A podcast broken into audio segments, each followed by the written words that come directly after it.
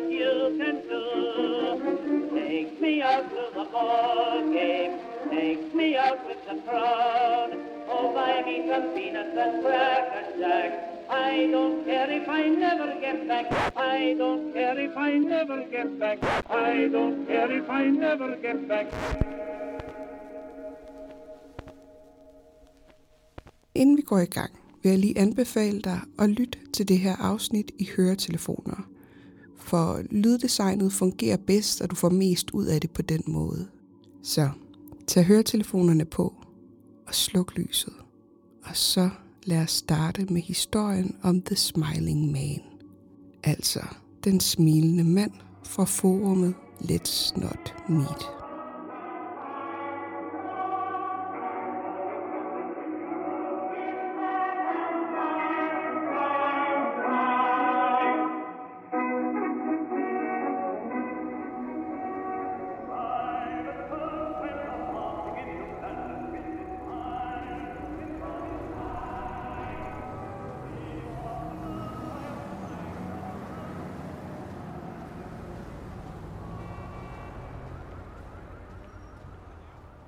For cirka 5 år siden havde jeg en lejlighed downtown i en større by i USA. Jeg har så længe jeg kan huske altid været en ægte natteravn. Men min værelseskammerat dengang var bestemt ikke nogen natteravn. Og når ens roommate altid går tidlig i seng, ja, så blev det lidt for kedeligt i længden. Så for at få tiden til at gå, gik jeg ofte nogle lange ture. Jeg brugte også gåturen til at få tænkt lidt over tingene og livet generelt. Der gik hurtigt fire år på den her måde, hvor jeg ofte gik disse natteture, helt og aldeles alene. Og aldrig én gang på min natlige gåtur i byen havde jeg grund til at føle mig bange. Jeg jokede endda med min roommate om, at selv pusherne var høflige.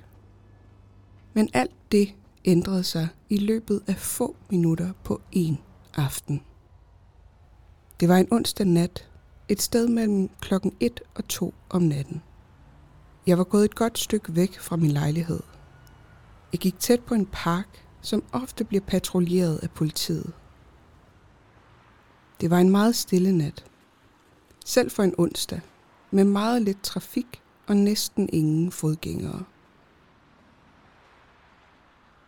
Parken var komplet tom for mennesker, men det er ret normalt i nattetimerne. Jeg var drejet ned af en lille sidegade for at gå tilbage mod min lejlighed, da jeg lå mærke til ham for første gang. I den modsatte ende af gaden, på samme side af fortorvet, var der en silhuet af en mand. En dansende mand. Manden dansede en mærkelig dans. Ved nærmere eftersyn mindede det faktisk lidt om en vals. Det mest besynderlige var, at han sluttede hver runde af med et fremadgående, næsten springende skridt. Man kan næsten sige, at han slendre dansede, og han havde retning imod mig. Da han formentlig var fuld, besluttede jeg mig for at give ham god plads på fortorvet. Så jeg gik så langt ud mod vejen, som jeg kunne, så han kunne passere mig uden problemer. Jo tættere han kom på mig, des mere kunne jeg se, hvor graciøst han bevægede sig. Han var meget høj og ranglet, og så bar han et gammelt jakkesæt. Han dansede sig stadig tættere på mig, indtil jeg kunne begynde at tyde hans ansigt. Hans øjne var vidt åbne og ret vilde at se på. Hovedet var tilbagelænet, så han kiggede op mod skyerne. Og hans mund var formet i et unaturligt bredt, tegnefilmsagtigt smil. Og han lignede noget fra en gyserfilm. Efter at have set hans øjne og smilet, beslutter jeg mig for at gå over på den anden side af vejen. Inden han dansede tættere på mig. Jeg fjernede mit blik fra ham for at krydse gaden, og da jeg nåede over på den anden side, kiggede jeg hurtigt tilbage mod ham og stoppede bræt op. Han var stoppet med at danse. Nu stod han på det modsatte fortov, direkte over for mig, med en fod nede på vejen. Hans krop var vendt hen mod mig, men hans blik var stadig festet mod himlen. Og hans mund var stadig formet med det unaturligt brede smil. Jeg blev totalt ubehagelig til mode over situationen. Jeg startede med at gå igen, men jeg holdt stadig øje med ham. Han bevægede sig ikke, og da jeg havde gået cirka en halv blok, og der var noget afstand imellem os, tog jeg blikket væk fra ham i et kort øjeblik for at kigge på fortorvet foran mig. Gaden og fortorvet foran mig var fuldstændig tomt. Stadig ubehageligt til mode, kiggede jeg tilbage til stedet, hvor han havde stået. Men han stod der ikke længere. I et kort øjeblik nåede jeg at føle en lettelse. Lige indtil jeg nu mærke til ham. Han havde krydset gaden og stod nu mere nedbøjet i sin positur. Jeg kunne ikke se det med 100% sikkerhed på grund af afstanden imellem os. Men jeg var ret sikker på, at han kiggede i min retning. Jeg havde ikke kigget væk fra ham i mere end 10 sekunder. Så han havde i hvert fald bevæget sig unaturligt hurtigt fra punkt A til punkt B. Jeg blev så chokeret over det, at jeg kom til at stå i et stykke tid og bare stige på ham. Og så begyndte han at bevæge sig imod mig igen. Han tog gigantiske og overdrevne skridt. Næsten på tå, som om han var en eller anden tegnefilmskarakter, der sne sig ind på nogen. Bortset fra, at han bevægede sig meget, meget hurtigt.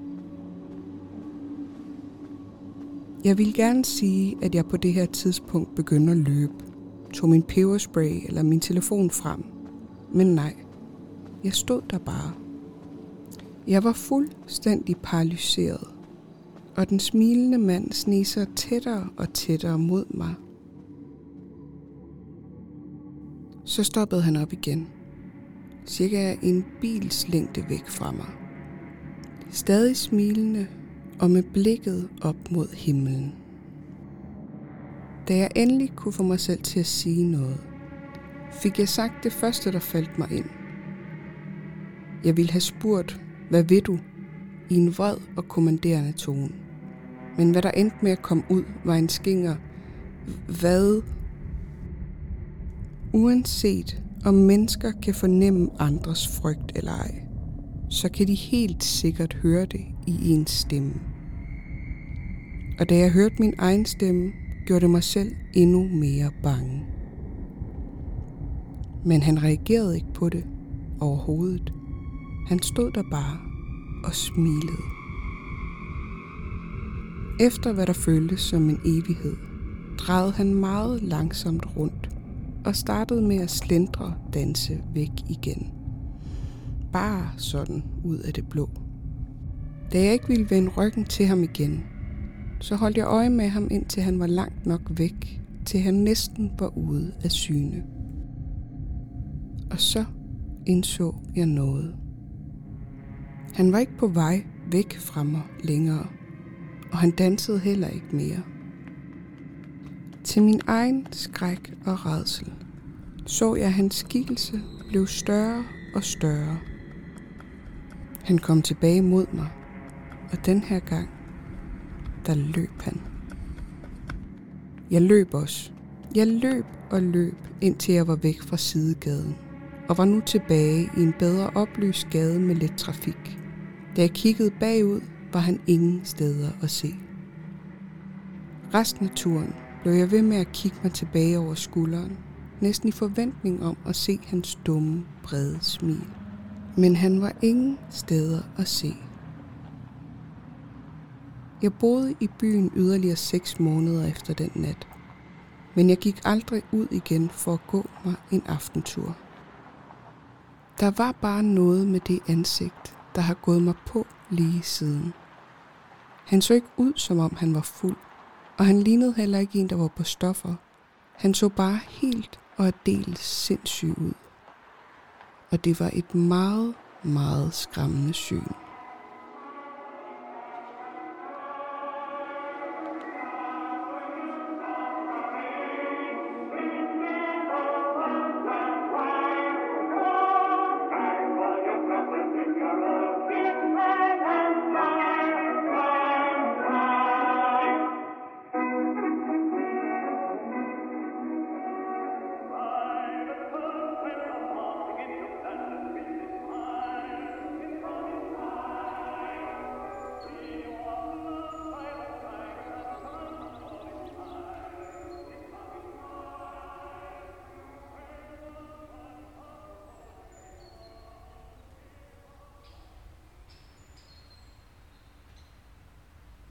Hill fra Let's Not Meet forumet på Reddit. Jeg er ny bruger af Reddit, og jeg har lige opdaget den her tråd, hvilket er fedt. For det betyder, at jeg endelig kan dele den her historie. Jeg ved, at det sikkert er blevet sagt mange gange før, og at der ikke rigtig er nogen måde at verificere det på. Men det, jeg fortæller nu, er 100% sandt. Og så er jeg simpelthen heller ikke fantasifuld nok til at opdægte en historie som den her. For cirka to år siden flyttede jeg ind i et nyt hus i et helt nyt beboelsesområde i Australien. Jeg var en af de første, som flyttede ind i de nybyggede huse i området, og jeg var fuldstændig op og ringe over endelig at flytte ind for mig selv og begynde at være selvstændig. De første par uger gik fint, og alt var normalt. I den periode gik jeg ofte eftermiddagsture alene med hunden, og sammen gik vi rundt i det omkringliggende beboelsesområde. De omkringliggende ejendomme var lejet ud, men ingen af de andre huse i nærheden var færdigbygget, undtagen det, der lå direkte over for mit.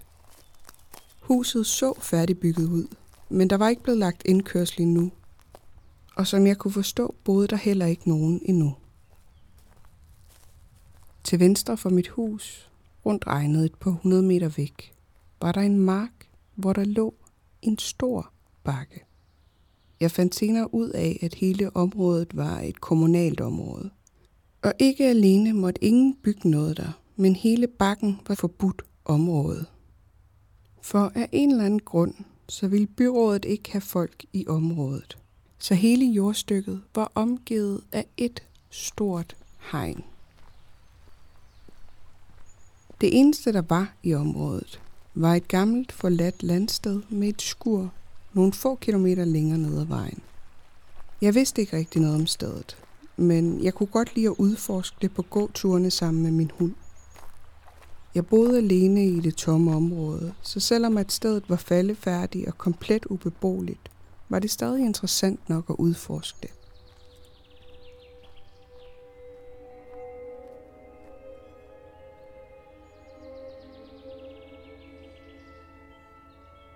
Omkring en måned eller to efter at være flyttet ind, vågnede jeg en morgen til lyden af en violin. Det lød ret fjernt, og det lød faktisk næsten lidt uhyggeligt. Men jeg nød det og gik bare ud fra, at naboerne over for mig endelig var flyttet ind. Begejstret over, at jeg endelig havde nogle andre folk at tale med, så smugkiggede jeg ud af gardinet og så, at huset over for mig så lige så ubeboet ud som før. Jeg tog tøj på, men da jeg endelig nåede ud, var violinen stoppet. Det her gentog sig mange gange, omkring hver anden dag i de følgende uger. Violinen vækkede mig, og så forsvandt lyden efter cirka 45 sekunder. Jeg ignorerede det indtil jeg ikke kunne længere. Min nysgerrighed fik simpelthen overtaget mig, og næste morgen, da jeg hørte violinen spille, sprang jeg straks ud af sengen, tog min morgenkåb på og sprang ud af fordøren. Jeg spejtede rundt i den tidlige morgen, og der op på bakken stod en figur og spillede violin. Det var ikke helt lyst endnu, men personen så ret høj ud, og det kunne jeg se selv på afstand. Og imens figuren spillede, kunne man se, at personen bevægede sig langsomt rundt i en cirkel. Jeg kiggede væk for at hente morgenavisen, og i de 10 sekunder, det tog mig at gøre det, hørte jeg, at violinen stoppede med at spille. Da jeg kiggede op, lå jeg mærke til, at figuren hverken spillede eller bevægede sig, men stod stille og så ud som om, at den kiggede i min retning. Det var stadig mørkt, så jeg kunne ikke rigtig tyde mere end det. Så det endte med, at vi begge to stod stille et halvt minuts tid, uden at røre på os. En skræmmende fornemmelse kom krybende, og jeg gik derfor ind igen. Efter den morgen, så begyndte der at ske ting. På min gåtur begyndte jeg at lægge mærke til fodspor på de omkringliggende matrikler. Fodspor, som ikke var mine egne, og som jeg aldrig havde set før. Jeg antog, at fodsporene stammede fra folk fra de omkringliggende beboelsesområder længere ned ad vejen, som bare havde været ude og gå tur her.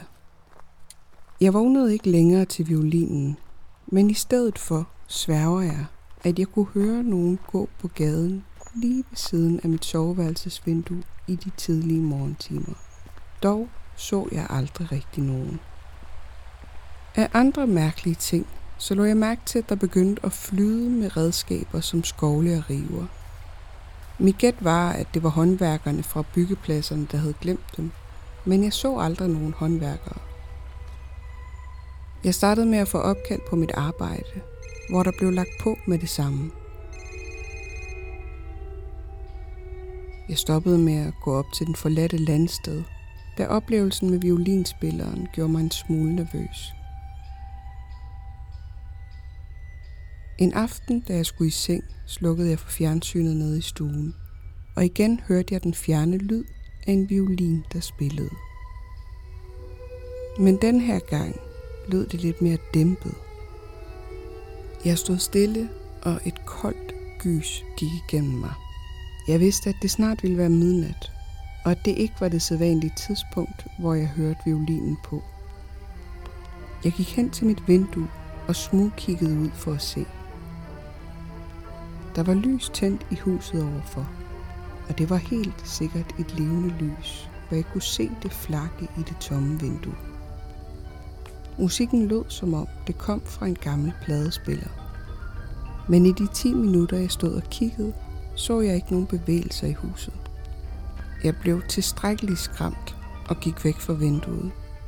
Og efter en 5 minutters tid, så hørte jeg musikken stoppe bræt. Jeg kiggede ud igen og lå mærke til, at lyset nu var slukket. Jeg så aldrig nogen derovre. Jeg begyndte at føle mig utilpas i mit hus og inviterede ofte venner hjem. Og vi hang ud sammen, til det blev sent. Men selvfølgelig skete der aldrig noget, når jeg var sammen med andre. Jeg fortalte det ikke til nogen af mine venner, da jeg ikke rigtig havde nogen beviser for det, der var sket. Jeg forestillede mig, at de bare ville drille mig med det. Men alt det, der var sket indtil videre, var ingenting sammenlignet med det, der skete nu. I stuen står mit skrivebord tæt på et lille vindue, som har udsigt til et hegn, der omgiver hele min ejendom. Hegnet er bogstaveligt talt kun en armslængde væk fra huset og omkring 180 cm højt. Så jeg havde tænkt, at ulig de andre vinduer i huset, så behøvede jeg ikke at dække vinduet til med et lagen eller et tæppe, da ingen ville kunne se ind alligevel. Jeg plejede altid at have høretelefoner på, når jeg spillede. Og jeg har altid lyset slukket, fordi at jeg foretrækker at spille i mørket. En nat, mens jeg sad og spillede, rejste jeg mig og gik ind i det mørke køkken og tog en øl ud af køleskabet.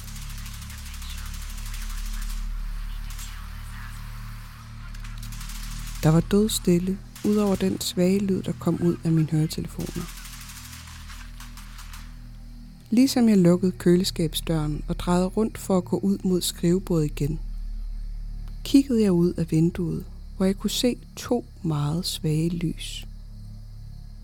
Jeg kunne ikke forstå, hvad det var, og jeg gik langsomt tilbage mod skrivebordet, imens jeg stirrede på de to små lysende bolde.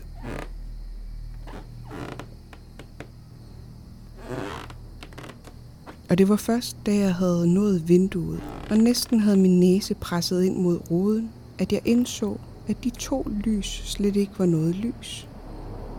De var øjne. Et sæt øjne, der stirrede på mig. De blinkede ikke. Og de flyttede sig ikke. Hele min krop frøs til is. Det eneste, jeg kunne gøre, var at stige tilbage, mens min hjerne prøvede at forstå, at det faktisk var en person, som kiggede på mig. På den mest skræmmende måde, jeg kunne forestille mig. Jeg ved ikke hvordan, men jeg kom ligesom til mig selv. Min krop kollapsede helt automatisk, og jeg faldt ned mod gulvet. Jeg kravlede hen mod væggen for at komme væk fra det vindue. Jeg kunne høre mit hjerte banke som en tromme. Og jeg lagde mig ned så fladt som muligt, mens mit hoved stadig prøvede at finde ud af, hvad det var, der var sket. Og så begyndte en violin og spille.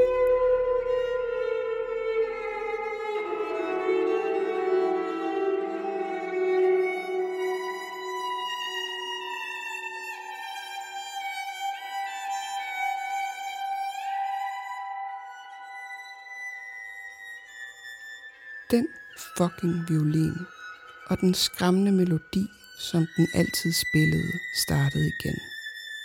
Men den her gang var det direkte uden for mit vindue.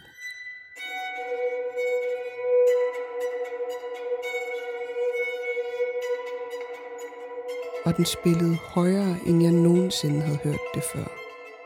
Lyset var stadig slukket, og jeg ville hen for at slukke computerskærmen, så han ikke kunne se mig men min krop ville ikke samarbejde med mig endnu.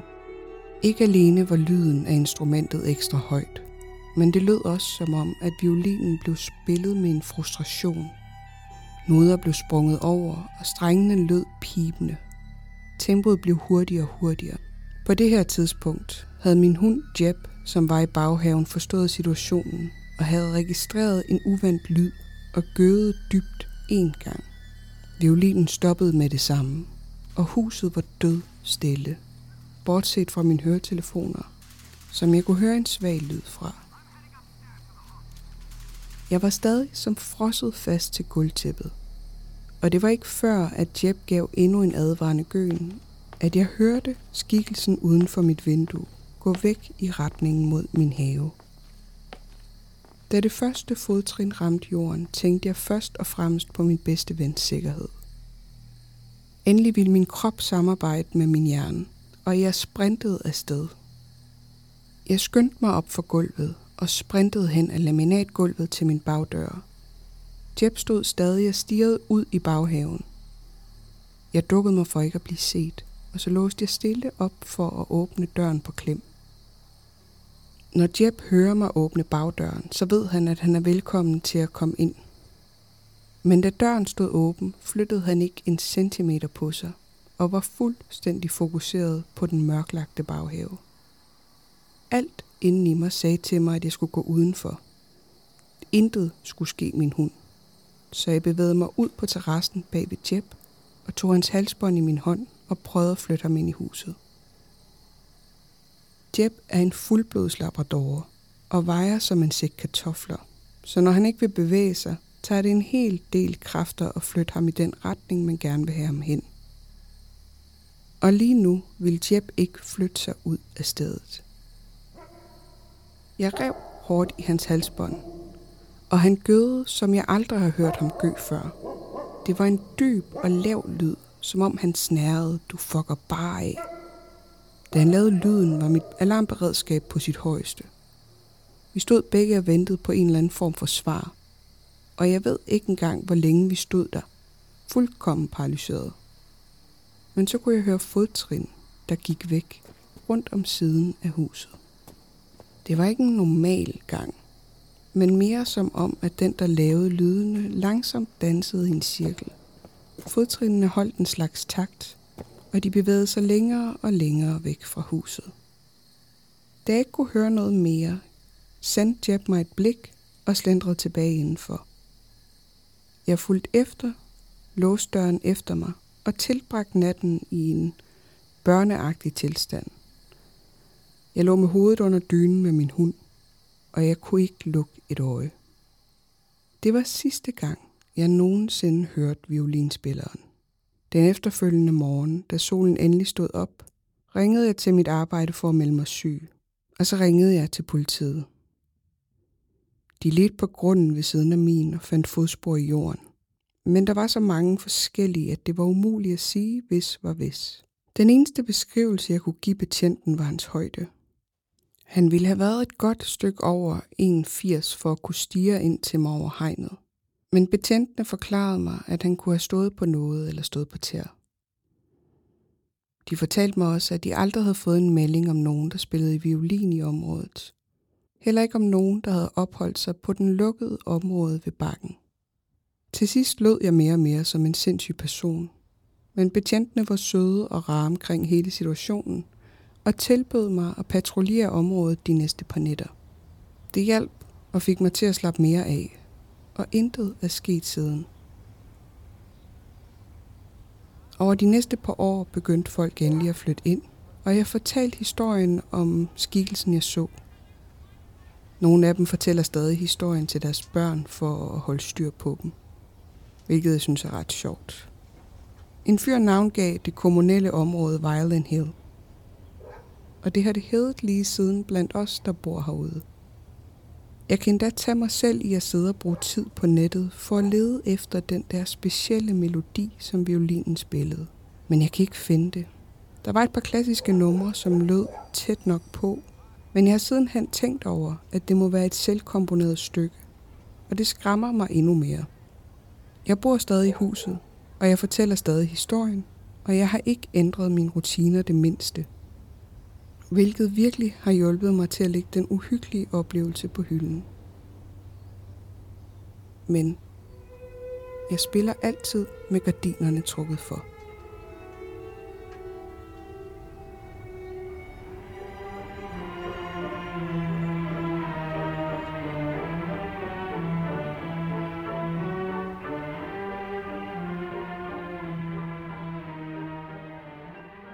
Nancy's Goldman Story. Her er min historie. Jeg er 16 år og sort og har familie nede i Alabama. De driver landbrug og ejer utrolig meget jord i Huntsville. Her ejer min onkel et stort hus og en masse trailerhuse, som de sætter ud i skoven til at kunne bruge til, når man er på jagt eller på camping. Min fætter sydpå foreslår, at vi tager derud for at campere selvom at de ved, at jeg er et bysbarn fra Chicago. Og de driller mig fucking meget med det. Men der bliver samlet mad, de slår en gris og nogle høns ihjel, og så tager vi det nødvendige med til, at vi kan campere i skoven i et par dage. Vi når ud til lejren, og det er ret tydeligt, at der er et eller andet i vejen. Der hænger en mærkelig elektrisk lugt i luften, som lige før en storm. Lidt ligesom muson vi ignorerer det, pakker ud, og så går vi ned til en lille å for at bade et par timer. Pludselig kommer der en ældre hvid mand og en teenager ud af buskene. Han har et havlgevær på armen. De hilser, og så spørger de os, hvad vi laver så langt inde i skoven.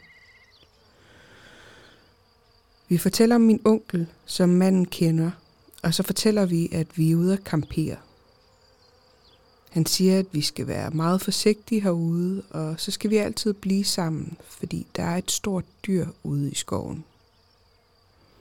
Hans teenager spørger, om han må blive og hænge ud med os, og manden siger ja. Så vi ender med at spille fodbold sammen.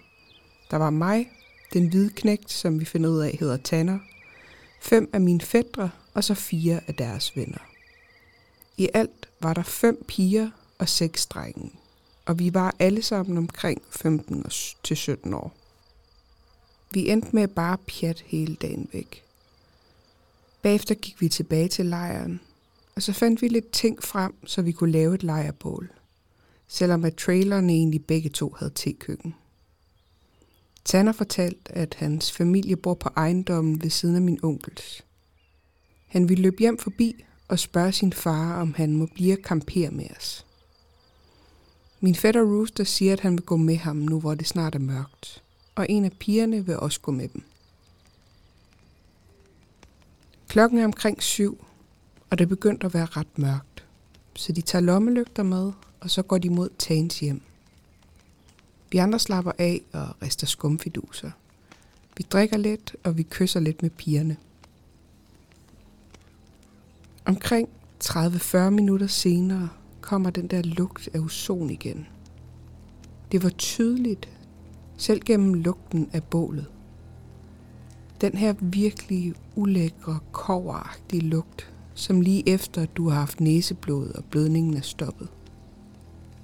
Det var ikke helt som tørret blod, men det var den her grimme metalliske lugt, du kan fornemme eller smage helt bagerst i halsen efter næseblod.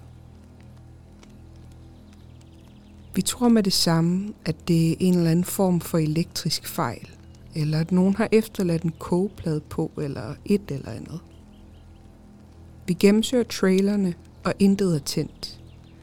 Men vi kan alle sammen stadigvæk lugte det. Pludselig kan vi høre nogen, der spæner ned ad stien imod os. Og Rooster, Tan og Pigen kommer alle sammen løbende ud af skoven og ud i lysningen. De er helt forpustede og de sætter ikke engang farten ned. De løber alle sammen direkte ind i traileren, lige forbi bålet, hvor vi alle sammen er. Vi spaner alle sammen ind i traileren i en helvedes fart lige efter de andre. De falder endelig til ro. Selv min fætter Rooster stortuder på nuværende tidspunkt. Udenfor er ilden langsomt ved at dø ud, så mine andre fætter siger, fuck it, og så vil de gå ud for at sætte generatoren i gang, så vi kan få strøm i trailerne. Tanner siger, fuck nej, lås døren, og der er ikke nogen af os, der går udenfor. Hans øjne er fuldkommen blodskudte og hævet, fordi han har grædt så meget, og hans bukser er møg beskidte. Han fortæller os, at de gik op til hans hus, og hans far sagde, at han godt kunne tage med os ud og campere – men for en sikkerheds skyld var det måske en god idé at tage et af jagtgeværene med, og så være ekstra forsigtig på vejen tilbage. Tanner havde åbenbart set noget mærkeligt på deres gård et par dage før. En af deres grise lå og var revet i stykker og halvspist. De antog, at det bare var nogle store katte eller prærieulve, selvom de normalt ikke fucker med levende dyr – han var gået ovenpå og havde pakket sine ting og fortalt sin far, at de ville klare sig uden riflen, fordi prærieulvene plejer at undgå mennesker. Og så var de begyndt at gå tilbage mod det sted, hvor vi kamperede. Rooster var endelig holdt op med at græde og ryste. Pigen var allerede stoppet. Hun stirrede bare helt apatisk ud af vinduet, fuldkommen tom i blikket. Han fortalte, at de var kommet halvvejs ind i skoven mod lejren så begyndte de at høre ting komme inden fra skoven. Det var næsten kulsort på det her tidspunkt, så de var ikke sikre på, hvad fanden det var. Pigen siger, at hun hørte noget i buskene langs stien, så de lyste ind med deres lommelygter. Og der, i en lille åbning mellem buskene, et stykke ind i skoven, der stod der en mand. Rooster sagde, at de råbte af ham og fortalte, at han var et røvhul, fordi han havde skræmt livet af dem han fortalte, at det var der, det gik op for dem, at fyren, han stod med ryggen til dem. De blev ved med at gå. Pludselig kan de også begynde at lugte den her grimme, koveragtige ozonlugt. De kigger ind i den modsatte side af skoven. Og der kunne de se en mand, der stod med ryggen til. Men den her gang en lille smule tættere på stien. Nu begynder de at gå hurtigere, og tagen fortsætter. Jeg skulle have taget den forbandede riffel. Mens de fortæller historien, er lugten stadig super kraftig, selv indenfor. Imens de gik hurtigere og hurtigere gennem skoven, var der begyndt at komme en slags lavmældt, udefinerbar hurtig tale fra begge sider af stien. Og da de begyndte at spænde det sidste stykke tilbage til traileren, fortalte pigen, at hun havde lyst ind i skoven med sin lommelygte. Og der havde hun set noget bevæge sig gennem skoven. Næsten i en slags ryg. Den udefinerbare tale blev højere og højere. Og da de endelig kunne se lyset fra vores lejrbål, var der kommet nogen, eller nok nærmere noget ud af skoven og ind på stien. Omkring 40 meter bag dem. De løb alt, hvad de kunne ind i hytterne. Så vi er ude i skoven, og på det her tidspunkt tror vi, at det måske er nogle rednecks, der vil fuck med os. Pludselig begynder min anden fætter, Junior, at fortælle, at han gik i skole med en indfødt amerikaner, der fortalte om legenden om gedemanden eller sådan noget. Vi beder ham straks om at holde kæft, fordi vi har ikke brug for sådan noget uhyggelig snak lige nu. Men han bliver bare ved og ved og ved. Hvordan den her skide gedemand, og hvordan vi er i hans skov, og bla bla bla bla. På det her tidspunkt, der havde jeg aldrig hørt om legenden om gedemanden, eller noget af det her. Men så for et par år siden, året før jeg dimitterede fra college, der havde jeg en indfødt amerikaner til værelseskammerat. Og jeg endte med at spørge ham om det. Og for at opsummere, så er det dybest set en mand, hvis hoved er en fucking geds. Han er shapeshifter, altså så han kan skifte form. Og så blander han sig gerne i grupper af mennesker for at terrorisere dem. De skulle efter sine være lidt ligesom legenden om Wendigoen. Det bringer uheld bare at tale om ham. Og hvis du ser ham, så er det endnu værre. Men husk, at jeg ikke vidste noget om det den her gang, da jeg var 16. Så min fætter fortsætter. Gedemanden kommer ind og tager os for fanden. Og pigerne er alle sammen redselslagende. Og mine fætter og jeg prøver at bare finde ud af, hvad fanden det er, der foregår. Om det er bare nogle hillbillies derude, eller om det er dyr. Men lige pludselig forsvinder lugten bare. Den dag i dag har jeg stadig ikke oplevet noget lignende. Som regel forsvinder lugte gradvist. Men det her, den var der bogstaveligt talt det ene sekund, og så var det væk sekundet efter. Så på det her tidspunkt er der nok gået en time, hvilket gør, at klokken den er nok 9 eller 10. Vi holdt op med at være ved at pisse i bukserne af skræk. I hvert fald nok til at gå udenfor og tænde bålet igen. Vi gik ud fra, at det nok bare var nogle røvhuller, der prøvede at fuck med os. Så vi besluttede os for ikke at tage hjem, fordi vi tror, at hvis vi gør det, så vil de jage os igennem skoven eller noget andet sindssygt. Der sker ikke mere underligt den aften, så vi bliver endnu en nat. Og det meste af natten sker der intet. Indtil klokken 1.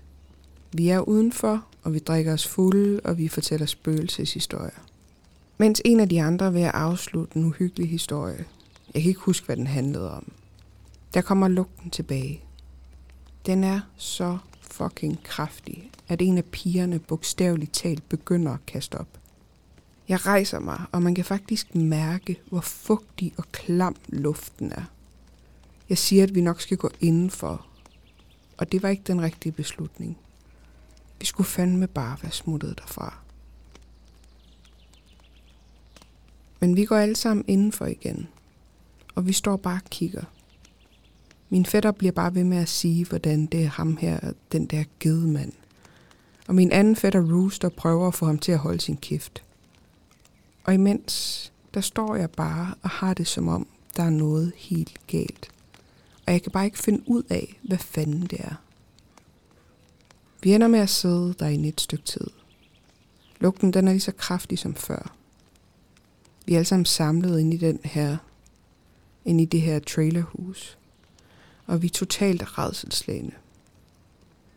Efter noget tid beslutter vi os for at lave noget mad til os alle sammen. Fordi ingen af os vil udenfor igen. Jeg steger nogle pølser. Det er en af de der pakker, hvor der er fire i hver. Jeg griller tre pakker på komfuret, og så giver jeg alle en hotdog og tager en selv. Efter et stykke tid rejser en af mine fædre sig og går over til komfuret for at hente en til. Han begynder at brokke sig over, hvordan jeg har taget to, og alle andre kun fik en. Jeg kigger på ham, som om han er dum, og fortæller ham, at alle kun fik en hotdog, fordi der var 12 pølser i alt. Hvis han vil have flere, så skal han åbne en ny pakke, og så skal han stege nogle flere. Nu begynder den ene af pigerne, Hende, der havde været ude med Rooster og Tan tidligere, bare skrige.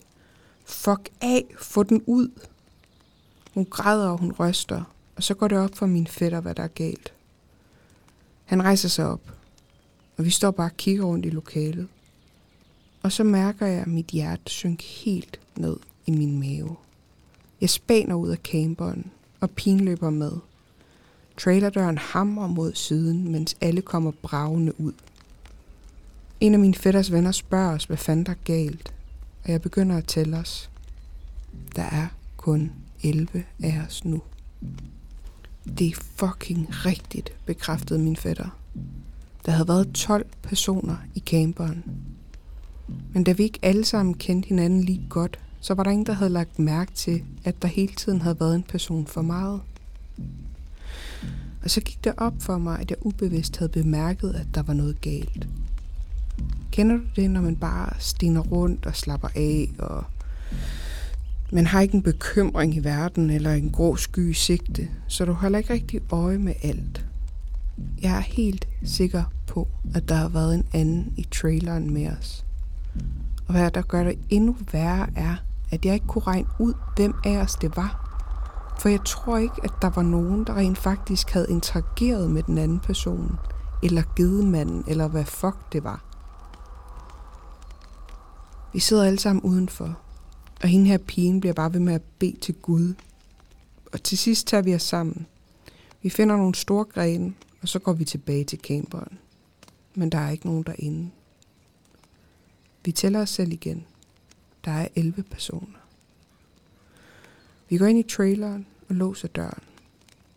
Og vi diskuterer, hvad fanden det var, der egentlig skete. Pigen fortæller, at hun fandt ud af, at der var noget galt, da det havde set ud som om personen, der sad ved siden af hende, ville sige noget til hende. Og i stedet for havde han taget hårdt fat i hendes ben og lænet sig ind til hende og sagt noget, hun ikke kunne forstå. Så jeg er pænt fucking bange, da vi alle sammen kryber sammen, og jeg endelig falder i søvn. Da jeg vågner, er solen på vej op. Den ene halvdel af os sover, og den anden halvdel er ved at pakke sammen. Vi vil alle sammen gerne hjem derfra. Men der er fire mennesker eller sådan noget, der bare gerne vil blive til solen er stået op. Og nogle af de andre tror, at vi bare tager pis på det og gerne vil blive der helt. Og jeg vil bare fucking væk fra den skov. Pigen, som øh, gedemanden havde rørt ved, hed Kira. Jeg spurgte hende, om hun virkelig troede, at det var noget ondt, og hun sagde, at hun bare gerne ville hjem med det samme, og hun skulle ikke være alene ude i skoven en nat til. Så vi beslutter os for at dele os op. De fire, der vil gå, kan gå, og jeg bliver nødt til at blive, fordi jeg har nøglerne til hytten, og det er min onkels, så jeg skal låse den af. Jeg er pisse sur på det her tidspunkt. Fordi jeg synes, at folk ikke tager det seriøst. Jeg havde bestemt ikke lyst til at være ude i skoven endnu en nat. Så jeg brugte resten af dagen på at prøve at overbevise de resterende i gruppen, nu fire piger og fire fyre, om at vi skal skride derfra hurtigst muligt. Klokken 16 tager Tanner hjem for at hente en riffel, og vil komme tilbage med den. Så nu er der kun syv af os tilbage. Omkring klokken 17 er han ikke kommet tilbage nu, så vi er ved at blive ekstremt nervøse. Og den eneste grund til, at jeg holdt op med at tikke de andre om at smutte derfra, var fordi han var gået efter riflen. Klokken er 17.30 eller deromkring, da den ene af mine fædre siger, at pigen, hende Kira, er udenfor.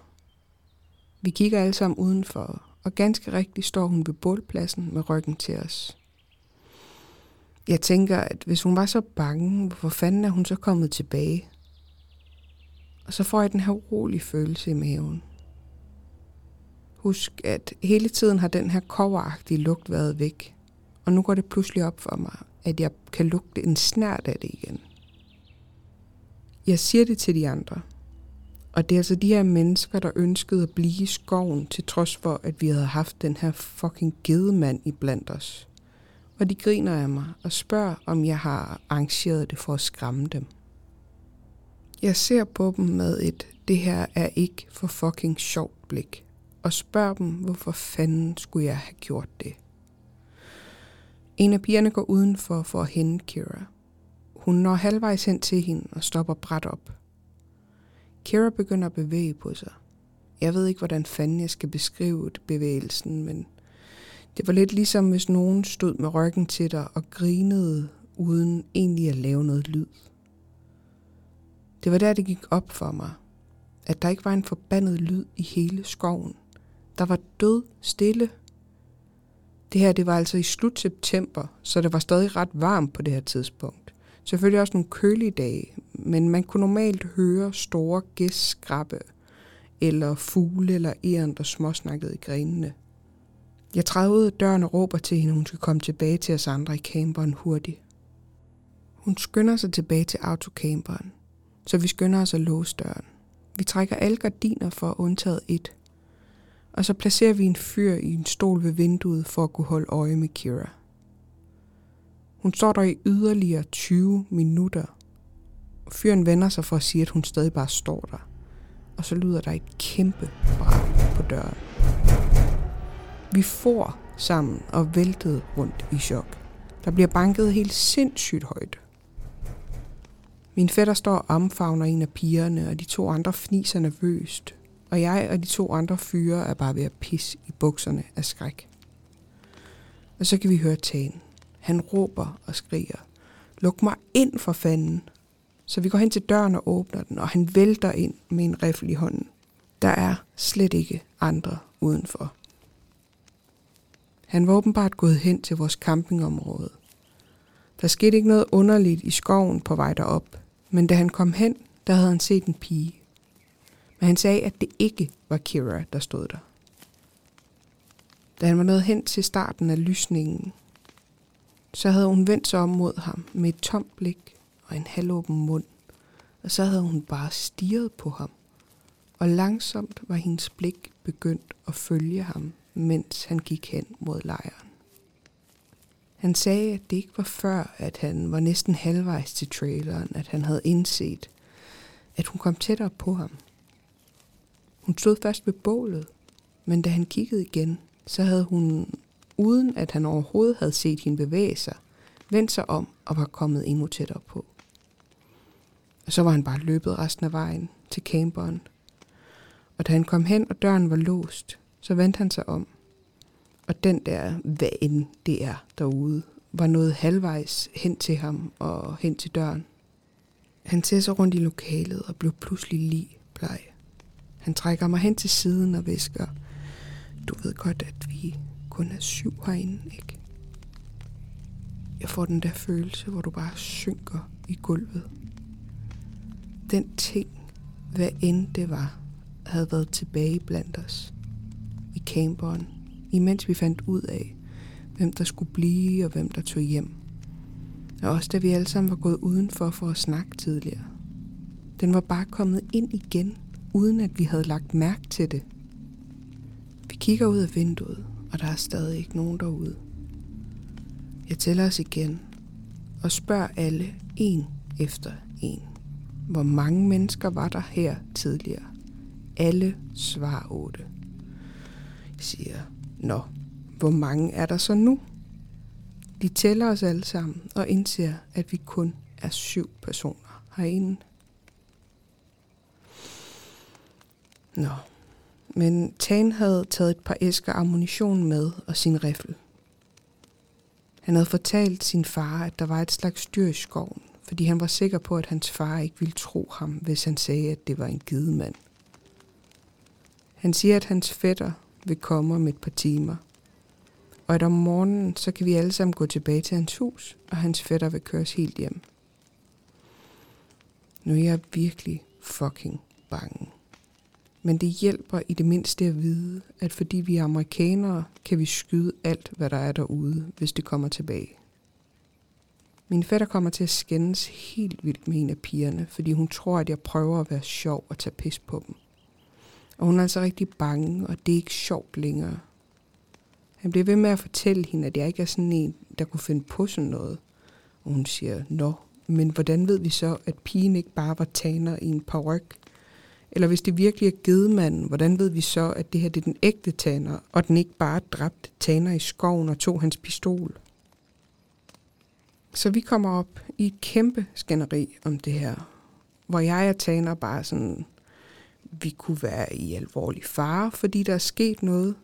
Og uanset hvad det er, så har det snedet sig ind i vores fucking trailer, uden vi vidste det, og bare blandet sig ind mellem os. Og i værste fald er det et eller andet ondt derude, der fucker med os. En af pigerne græder og siger, hun vil hjem lige nu. Og vi prøver at fortælle hende, at det er en virkelig dårlig idé, fordi ingen af os vil gå igennem skoven midt om natten. På det her tidspunkt er solen begyndt at gå ned, og det er ved at blive lidt overskyet. Vi spiser noget, vi lytter til radio et stykke tid, men vi kan ikke rigtig finde en station derude med noget ordentligt. Så vi slukker den omtrent det tidspunkt, hvor Tanes fætter dukker op. Han var omkring 19 år, tror jeg. På det her tidspunkt er solen kun lige synlig i horisonten. Han har sådan en kraftig lanternelygte med, og så har han en riffel. Han går hen mod traileren, og vi spørger Tane, om han er sikker på, at det er hans fætter. Og Tane svarer ja. Fyren kigger bag sig lidt rundt på lejrpladsen og går så ind. Han kigger rundt på os alle og ser lidt forvirret ud og spørger, hvor er jeres anden lille ven? Jeg regnede med, at hun ville møde mig heroppe ved hytten. Er hun øh, lidt langsom eller noget? Han spurgte også, om vi havde kogt blod i hytten, for det lugtede af blod og varme pander hele vejen ned ad stien. Vi svarer stort set nej i kor, og jeg spørger ham, hvad fanden det er, han taler om med den her pige, han så. Han var kommet ned ad den samme sti, som Tan havde brugt, og han havde mødt en af jeres andre kammerater. Der stod midt på stien og kiggede på ham med et dødt blik og halvåben mund. Han havde stillet hende en masse spørgsmål. Det eneste hun gjorde, var bare at se på ham. Og så smilede hun til ham. Og han sagde, at han blev bare ved med at gå. Hun kunne til synligheden ikke følge med, og blev ved med at halte lidt bagefter. Han sagde, at han spurgte hende, om hun var såret eller noget, om hun havde brug for hjælp, men hun blev bare ved med at stige. Til sidst havde han drejet af i et sving på stien, og da han vendte sig om og gik tilbage for at se, om hun var okay, så var stien tom. Så han havde bare antaget, at hun havde taget en eller anden genvej gennem skoven og tilbage til traileren. Vi fortæller ham hele historien om, hvad der er foregået. Jeg forventede halvt, at han ville sige, at vi var fulde af lort. Men han lyttede bare, og så satte han sig i en sofaen i stuen og vendte sig tilbage til at tale om pigen. Han sagde, at fordi hun blev ved med at sagt bagud, havde det alligevel virket lidt underligt for ham. Så han prøvede at holde hende foran sig, men uanset hvor langsomt han gik, sakkede hun altid lidt bagud. Og så kunne han lugte den her grimme lugt. Og den blev stærkere og stærkere efterhånden, som han kom tættere på lejren. Til sidst blev det meget kraftigt. Pigen havde pludselig sagt noget til ham meget lavt, som han ikke forstod. Og da han vendte sig om, stod hun klods op af ham, og han måtte tage et par skridt væk. Det var på det her tidspunkt, at han spurgte hende, om hun var okay, og hvis hun ikke var, om han skulle bære hende resten af vejen. Og i stedet for at svare, blev hun bare ved med at stige. Han sagde, at han rakte hånden ud efter hende for at tage fat på hendes skulder. Men han måtte have fejlvurderet afstanden. Fordi hun stod helt til siden fra, hvor han havde rakt sin hånd ud. Som om hun havde flyttet sig, imens han havde haft øjenkontakt med hende. Nu ved vi altså, at det her, det er helt rigtigt. Med mindre Tan tager pis på os alle sammen. Men det kan vi se, at han ikke gør, fordi han er selv fuldkommen redselslagen. De lader deres rifler, og vi spiser noget mere. Og så sidder vi bare og hænger ud til omkring kl. 11. Hver gang jeg tænker tilbage på det her i dag, så beder jeg til Gud om, at det her bare var en kæmpe prank, som min fædre lavede på mig. Og de så bare aldrig har afsløret det, så jeg kunne være bange resten af mit liv. Klokken runder 11, og stanken af kover bliver nu til en virkelig klam, decideret blodlignende lugt. Som kogende blod og brændt hår. Tana hans fætter Reese springer op med det samme og griber riflerne. Der er sådan en halvt banke, halvt krassen på døren, og jeg tager ikke pis på dig. Der er nemlig også en stemme. Den lyder som når du ser de der YouTube-katte og hunde, hvis ejer lærer dem at tale. Den har sådan en hakkende, underlig tonet stemme. Luk mig ind for fanden. Det fik det til at løbe iskoldt ned ad ryggen på mig. Og en af pigerne begynder bare at græde og kalde på Jesus. Det var fandme ikke et menneske, der talte. Det havde slet ikke den rigtige kadence. Og det er noget, jeg aldrig har tænkt over før det øjeblik. Men alle mennesker har en eller anden bestemt kadence, når de taler, uanset hvilket sprog det er på. Alle mennesker har bare en bestemt form for rytme i deres tale. Og det her, det havde ingen form for kadence eller rytme. Det lød bare som en af de der fandens YouTube-katte uden for døren. Så nu er jeg fuld paniktilstand. Vi bliver ved med at råbe, hvem er det? Stop med at tage pis på os. Men den bliver bare ved med at sige ind, eller lad mig for fanden komme ind i næsten et kvarter. Du må undskylde, hvis jeg er ude af en tangent, men hvis du ikke kan forestille dig, hvordan det lød, så kan du ikke forestille dig, hvor fucked hele situationen var. Lugten forsvinder i et stykke tid, og i den efterfølgende time eller deromkring, der kan vi høre noget lusk rundt i skoven omkring os. Og hver femte minut cirka, så kommer det hen til døren igen og siger noget.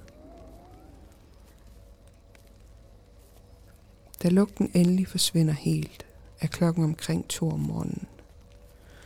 Reese siger, fuck det her, og så åbner han døren og går udenfor med sit gevær. Han affyrer et skud i luften og siger noget i retning af, i Jesu Kristi navn, gå væk.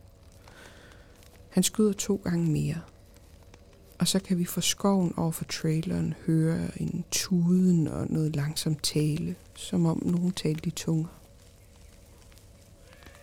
Og så begynder det at skrige.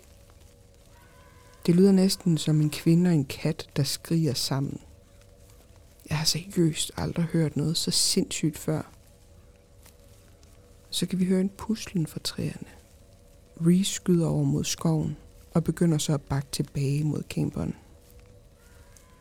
Vi låser døren, og vi kan stadig høre de her sindssyge lyde, der skriger og skriger derudefra.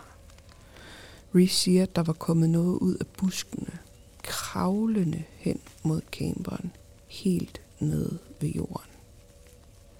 Han havde skudt mod det. Og sådan fortsatte det stort set resten af natten. Den skreg bogstaveligt talt konstant i de næste to timer. Og vi kunne høre den bevæge sig rundt i træerne, rundt i lysningen. Men den kom ikke helt tilbage til hytten, før vi endelig var faldet helt i søvn. Tan havde siddet i stolen og holdt øje med døren, med hånden på geværet. Ingen af os andre hørte eller så det her, og han fortalte mig det først to dage efter vi var kommet hjem. Han fortalte, at han havde siddet og småsovet lidt, efter alle skrigene og lydene endelig var stoppet. Og han var næsten faldet i søvn, da han så nogen komme ud fra badeværelset og derefter ligge sig på gulvet blandt os andre. Han gik bare ud fra, at det var en af os, og så var han faldet i søvn igen. Men der var nu alligevel noget, der virkede forkert. Ubevidst vidste han bare, at der var et eller andet galt. Så imens han lød, som om han sov, så talte han os igen. Der var ni personer i traileren. Han ville ikke prøve at skyde på den skide ting midt i stuen og få den til at stå op og slå os alle sammen ihjel på stedet. Han ville heller ikke væk Reese, så ville begynde at skyde og måske komme til at skyde os selv. Så han holdt sig bare vågen hele natten og lod, som om han sov, imens han holdt øje med den. Han fortalte, at den bare lå der helt stille, men indimellem så rejste den sig op, bevægede sig mærkeligt, som om den grinte uden lyd. Eller gav sådan nogle små ja i kroppen. Og så lagde den sig bare ned igen. Historien slutter egentlig ret kedeligt, for fra mit perspektiv, så skete der jo ikke mere. Vi vågnede. Jeg lå mærke til, at Tagen han var lidt urolig, og at han undgik at holde øjenkontakt med os. Vi spiste morgenmad, pakkede sammen og begyndte at gå tilbage til Tagens hus. Han blev som sidste mand tilbage i traileren og sagde, at han nok skulle låse af og give mig nøglerne. Vi kunne bare begynde at gå i forvejen, skulle han nok indhente os. Jeg havde ikke helt lyst til at lade ham gøre det alene, men vi nåede kun et lille stykke op ad stien, da han indhentede os. Og så småløb vi stort set hele vejen tilbage til hans hus. Og som lovet, så kørte hans fætter os hjem. Der var et vindue på badeværelset. Da Tan var blevet tilbage for at låse af, der kiggede han derind. Vi havde været for fucking dumme til at låse det vindue af. Det kunne bare trækkes op udefra. Og det stod åbent, da han kiggede derind. Jeg gætter på, at det bare var det, den havde gjort hele tiden. Den ventede på, at vi faldt i søvn, eller var distraheret af et eller andet. Og så kom den ind igennem vinduet og gemte sig i gruppen sammen med os. Den havde været med os hele morgenen og fulgte os hele vejen tilbage til hans hus, indtil den til sidst sakkede bagud og stirrede ham direkte ind i øjnene, inden den forsvandt tilbage i skoven.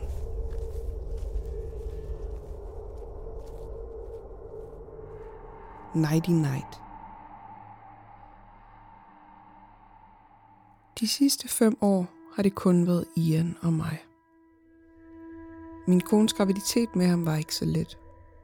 Der var en del gange, hvor vi fik en stor skræk i livet, og et par oplevelser, der var tæt på at gå galt på grund af helbredsmæssige ting.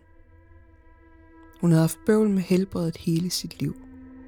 Hver eneste læge, som hun havde været hos, fortalte hende, at hun aldrig ville være i stand til at blive gravid. Hun tog det med oprejst panden, og jokede endda med, at hun ville få sig et kæmpe kul hundevalp i stedet for. Men når jeg bare stod og holdt øje med hende, uden hun vidste det, så kunne jeg se, hvor meget det påvirkede hende i virkeligheden. Hun elskede børn, og tanken om ikke at kunne få sine egne var hjerteskærende for hende. Vi drøftede andre muligheder selvfølgelig. Adoption, plejefamilie osv. Og vi undersøgte os alle mulighederne. Vi havde endda aftalt et møde med et adoptionsbyrå, da miraklet skete. Det mirakel var Ian. Imod alle odds blev Ellen gravid. Hendes læger var komplet forvirret. Det skulle være noget nært umuligt. Men her stod vi og talte om at forvandle vores ekstraværelse om til et børneværelse. Vi planlagde vores arbejdskalender sådan, at en af os altid ville være hjemme sammen med babyen. Komplikationerne begyndte fire måneder ind i graviditeten. Det virkede næsten som om, at det var hver anden uge, vi måtte ind på hospitalet for at få diverse test udført. Hun lå bare der i en ukomfortabel hospitalseng, imens hun adede sin voksne mave og smilede for sig selv. Hun sagde til mig, at hun havde på fornemmelsen, at alting ville løse sig i sidste ende, og at alle udfordringerne kun var små bump på vejen. Hun fik vejer ret tidligt, kun nogle få dage efter den 31. graviditetsuge. Hun vraltede ud i køkkenet, stille og roligt, og sagde til mig, at babyen var på vej. Jeg havde lige gjort mig klar til at gå i seng. Og imens at jeg tog tøj på i fuld panik og skramlede alle de ting sammen, vi skulle bruge, der gik hun i samme rolige tempo ud og hentede tasken, som vi havde pakket nogle uger før, og hentede bilnøglen. Seks timer senere blev Ian født. Han var så lille, og jeg kunne føle mit hjerte synke, da hans hoved dukkede frem. Lægen tog ham straks over til et bord under en varmelampe hvor han og sygeplejersken begyndte at arbejde på ham. En anden sygeplejerske holdt mig på afstand for at sikre sig, at jeg ikke gik i vejen for dem. Pludselig stoppede aktiviteten, og den mest vidunderlige lyd fyldte rummet. Vores søn startede med at græde. Lægen fortalte mig, at fordi Ian var så lille, så ville han blive indlagt et par uger på den intensive børneafdeling. Men ud fra hvad han kunne se, så ville han klare sig fint. Da følelsen af lettelse strømmede ind over mig, måtte jeg lige sætte en hånd for fodenden af sengen for at samle mig. Min finger nåede kun lige at røre sengegæret, da alarmen på Ellens monitorskærm begyndte at hyle. Ian og jeg mistede hende mindre end en time senere efter fødslen. Hospitalspersonalet gjorde ingenting galt, og det var ikke fordi det kunne have været forhindret. Stressen kom som følge af vejerne af selve fødslen, og det massive blodtab havde bare været for meget for hendes krop. Personalet gjorde deres absolut bedste for at nå at redde hende. Det var bare ikke muligt. Hun nåede ikke engang at holde Ian i sin arme, før hun gik bort. Og jeg havde ikke en levende chance for at sørge over hende. Nu var jeg blevet enlig forældre, og det eneste, der betød noget, var den lille baby i den intensive afdeling. De efterfølgende uger blev brugt på at gå på arbejde, komme hjem fra min vagt, for så at tage direkte tilbage til hospitalet for at sidde hos Ian hele natten. Og så gøre det hele igen dagen efter. Kort før han blev udskrevet fra hospitalet, fik jeg et job i et andet firma. Jeg fik lidt mindre i løn, men det tillod mig at arbejde hjemmefra. Uden ret meget familie som sikkerhedsnet, så måtte jeg jo være der for ham så meget som overhovedet muligt. Det var trods alt kun ham og mig nu. Jeg ville sådan ønske, at Ellen kunne se det vidunderlige barn, vi havde skabt sammen. Han er kærlig, energisk, frustrerende, argumenterende og meget, meget, meget mere. Han var alt, hvad vi havde håbet på, og meget mere til. Han har også en meget livlig fantasi, selv for hans alder. Hvilket også er en af grundene til, at jeg ikke tog hans historier for gode varer, da han begyndte at fortælle mig, at han blev besøgt af noget om natten. Det tog et stykke tid, før vi kom hertil. Men vi har fået lavet os nogle rutiner om aftenen. Vi spiser aftensmad sammen. Vi bruger cirka en times tid på at lege udenfor, hvis vejret tillader det. Og hvis ikke, så leger vi indenfor. Ian får sit bad, og så bliver han puttet i seng for at sove. Den rutine plejer at være færdig omkring klokken 8 hver aften. Men hvis du selv har børn, så ved du også, at rutiner ikke altid holder stik. Den første nat, han fik besøg, fik jeg ham ikke lagt i seng, før klokken næsten var blevet ni. Jeg fik indhentet noget arbejde ved mit skrivebord, da jeg hørte Ian råbe efter mig. Jeg føler mig næsten lidt flov over at indrømme, at min første reaktion var irritation. Når han plejede at råbe efter mig på den måde, så ville han enten have en tår vand, eller han ville fortælle mig, at han ikke følte sig træt, og derfor ikke kunne sove. Det gjorde han vel et par gange om ugen. Jeg fortalte jer lige før, at jeg ikke har et barn, som er helt ligesom de andre fireårige. Så da han råbte efter mig igen, lige efter den første gang, sprang jeg op og kom til at skubbe min stol så hårdt tilbage, at den tippede over. Der var panik i hans stemme, så jeg fløj op ad trapperne til første salen, og så smækkede jeg døren op til hans værelse. Min hånd søgte straks efter lyskontakten. Ian sad i sin seng med tårerne trillende ned af hans ansigt. Det venstre pyjamasben var trukket op, og hans hænder pressede ned mod huden. Lagnet og dynen fra hans seng lå ned på gulvet, og hans pude lå halvvejs ud over madraskanten. Jeg skyndte mig over til ham og kvælede ned ved siden af ham, imens jeg tog hans sengehest ned. Da jeg gjorde det, fløj han op med armene om min hals og begyndte at græde højere. Gråden var så intens, at han begyndte at hoste vildt og voldsomt. Jeg tog om ham og satte ham ned på mit skød, så han kunne få vejret igen. Sådan sad vi meget længe. Han græd og snøftede højlydt, imens jeg adede hans hår og fortalte ham, at alt var ok.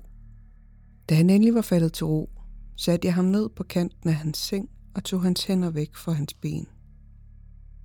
Der var tre lange riser ned af hans ben. De var ikke dybe, men helt friske og med små dråber blod. Jeg spurgte ham stille og roligt, hvad der var sket. Han sagde ingenting, så jeg spurgte igen. Og den her gang løftede han sit hoved op og så mig direkte ind i øjnene. Nat-nat krassede mig, fortalte han med sin lille stemme. Jeg kiggede på ham i forvirring. Jeg vidste ikke, hvad jeg havde forventet, at han ville svare, men det var bestemt ikke det her. Nat-nat, spurgte jeg igen. Ligesom når jeg siger nat-nat til dig, før du skal sove. Nat-nat gentog igen. M- mere bestemt den her gang. Han krassede mig, ligesom den uartige kat, der også krassede mig. Lige efter hans treårs fødselsdag var han blevet krasset af naboens lille killing, mens han prøvede at lege med den. Kløerne havde ikke engang rigtig ridset huden, men oplevelsen sad åbenbart stadigvæk i ham. Siger du, at den her natnat er en kat? Nej, ikke en kat. Natnat er et monster, far, og han var ikke sød ved mig. Jeg kiggede på riserne igen. De var ganske nok rigtig krasse mærker, men de var tydeligvis ikke blevet lavet af et monster. Noget andet måtte have været sket. Jeg vil gerne gøre det klart, at jeg aldrig ville tro, at Ian ville lyve over for mig. Han kunne godt flippe ud en gang imellem, ligesom andre børn, men han havde aldrig før lovet om vigtige ting over for mig.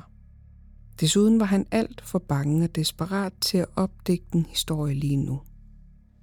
Jeg tog Ian op og bar ham ind på badeværelset og tog førstehjælpskassen.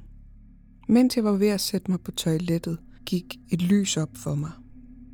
De sidste par aftener havde jeg glemt at klippe hans negle efter bad. Han havde selvfølgelig krasset sig selv i søvne. Det havde da vækket ham fra hans søvn, og i hans halvvågen tilstand må han have troet, at et monster havde angrebet ham.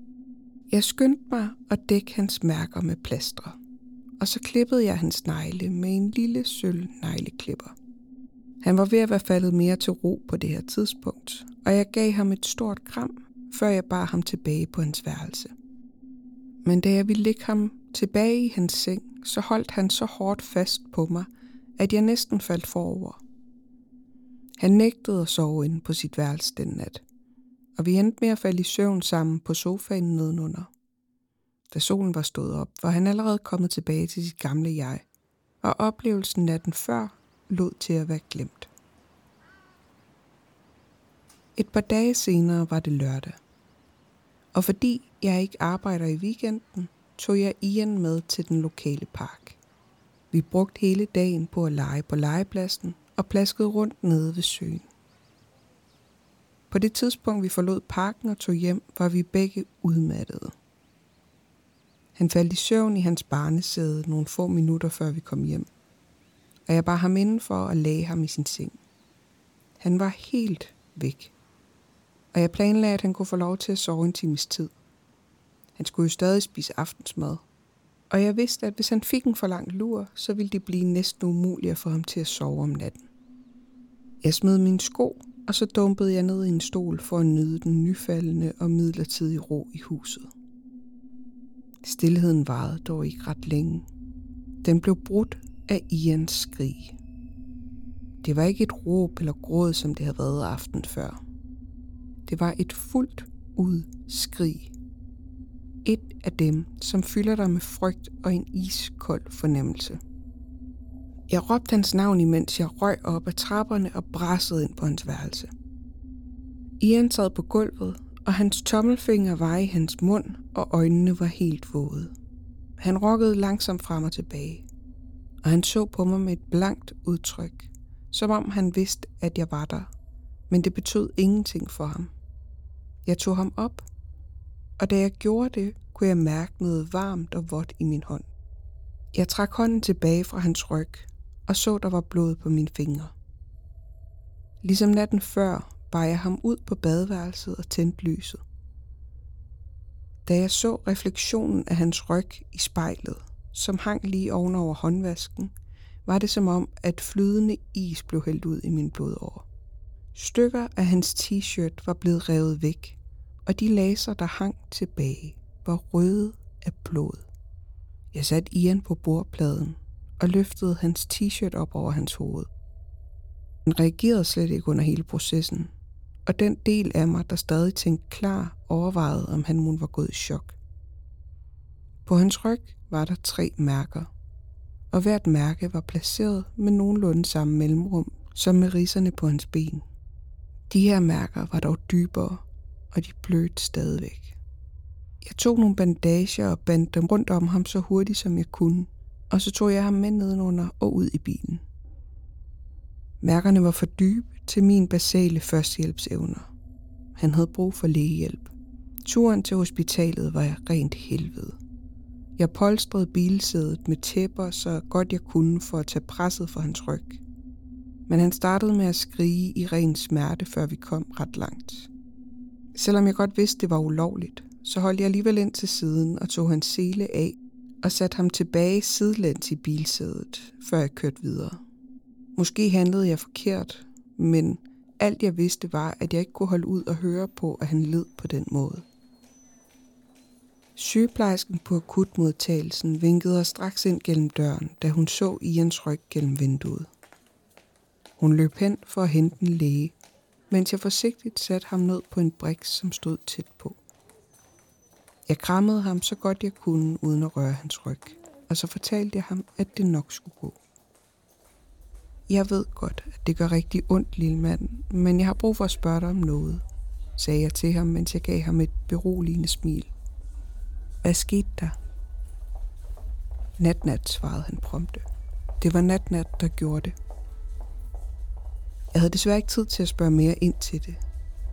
Lægen ankom, og hun kiggede én gang på Ians ryg og bad derefter en sygeplejerske om at rulle ham ind på den stue, der lå tæt på. Jeg ville følge efter, men lægen syntes, det var bedst, at jeg ventede udenfor. Hendes øjne kiggede ligesom igennem mig, mens hun talte med mig, og da jeg hurtigt så over min skulder, indså jeg, at det var fordi hun spejtede over mod en sikkerhedsvagt, som stod i den anden ende af gangen. Hvis jeg havde tænkt klart, ville jeg have forstået, hvad der skulle til at ske. Men på det her tidspunkt var jeg for bekymret over Ians helbred til, at jeg kunne gennemskue, hvad blikket betød. Lægen gik ind i rummet, mens sygeplejersken kom ud. Hun tog sin hånd på min arm og ledte mig forsigtigt væk fra døren. Jeg protesterede selvfølgelig, men hun gjorde det klar, at jeg måtte komme med hende for at svare på nogle spørgsmål, før jeg måtte se Ian. Hun startede mig med at spørge, om vi havde nogle kæledyr i huset, til hvilket jeg svarede, at det havde vi ikke. Hun spurgte derefter, om der havde været andre sammen med os, da skaderne skete. Og da jeg fortalte hende, at det havde der ikke været, fulgte hun op med, om jeg havde drukket den dag. På det her tidspunkt begyndte jeg at indse, hvad det var, hun ville. Hospitalspersonalet prøvede at forstå, hvordan at jeg havde kunnet påføre skaderne på min egen søn. Under samtalen midt ude på gangen stoppede en mand op tæt på os. Han var klædt i gråt jakkesæt. Han gik hen og introducerede sig selv som socialrådgiver og fortalte, at hans fornemmeste opgave var at sørge for, at Ian var tryg, og at han fik den bedste pleje, som han overhovedet kunne. Han stillede mig en masse spørgsmål, og jeg svarede på dem så godt som jeg kunne, men jeg var overbevist om, at han ikke troede på det, jeg sagde til ham. Det hjalp jo heller ikke lige frem, at jeg ikke kunne fortælle ham, hvad der var sket, fordi jeg ingen anelse havde. Efter et stykke tid kom lægen ud for rummet igen og informerede mig om, at det ene af sårene havde været så overfladisk, at det ikke krævede andet end bandage. De to andre krævede syning. At sige, at jeg blev rasende, var en underdrivelse. Jeg var ikke vred over, at hun havde gjort det, som var nødvendigt rent medicinsk, men jeg var rasende over, at jeg var blevet holdt ude af rummet for at svare på en masse spørgsmål, i stedet for at være kaldt ind til at trøste ham under processen. Hun så rolig ud, imens jeg råbte og råbte. Efter jeg havde sagt mit, og at jeg var faldet til ro igen, fortalte hun mig, at hun anbefalede, at Ian blev natten over på hospitalet for nærmere observation. Efter et dybt åndedrag spurgte jeg roligt, om jeg måtte blive sammen med ham. Hun svarede ikke, men socialrådgiveren gjorde. I en tydeligt indøvet tale fortalte han mig, at grundet sagens natur ville han tage Ian i sin varetægt for natten. Hans tone var muligvis behagelig og afmålt, men det, der lå bag ordene, var klart og tydeligt. Du tror, at jeg har gjort det mod Ian, sagde jeg, mens jeg kæmpede mod endnu en bølge af raseri. Jeg vil aldrig kunne såre min egen søn. Hvis du tror, at jeg vil lade dig, det er nok, frembrusede socialrådgiveren, da han afbrød mig. Du skal stoppe lige nu. Jeg har ikke besluttet mig for noget endnu. Og jeg ved ikke, hvorvidt om jeg tror, du har gjort det her eller ej. Jeg vil sige, at jeg har mødt en del krænkende fædre i min tid, og du virker ikke til at være en af dem. Men der er nogle regler og protokoller, som jeg skal overholde. Og derfor er det bedst for os alle sammen, at du tager hjem og får noget nattesøvn, og du lader mig gøre mit arbejde, så vi kan finde ud af, hvad der sker. Han tog mig med bukserne ned. Jeg stirrede bare på ham i et stykke tid, før jeg endelig nikkede. Hvis jeg gjorde noget som helst andet end det, han fortalte mig, ville det sætte mig i et endnu dårligere lys. Og selvom tanken om at skulle være væk fra Ian for bare en nat gjorde mig dårlig, var tanken om, at han blev fjernet permanent meget, meget værre.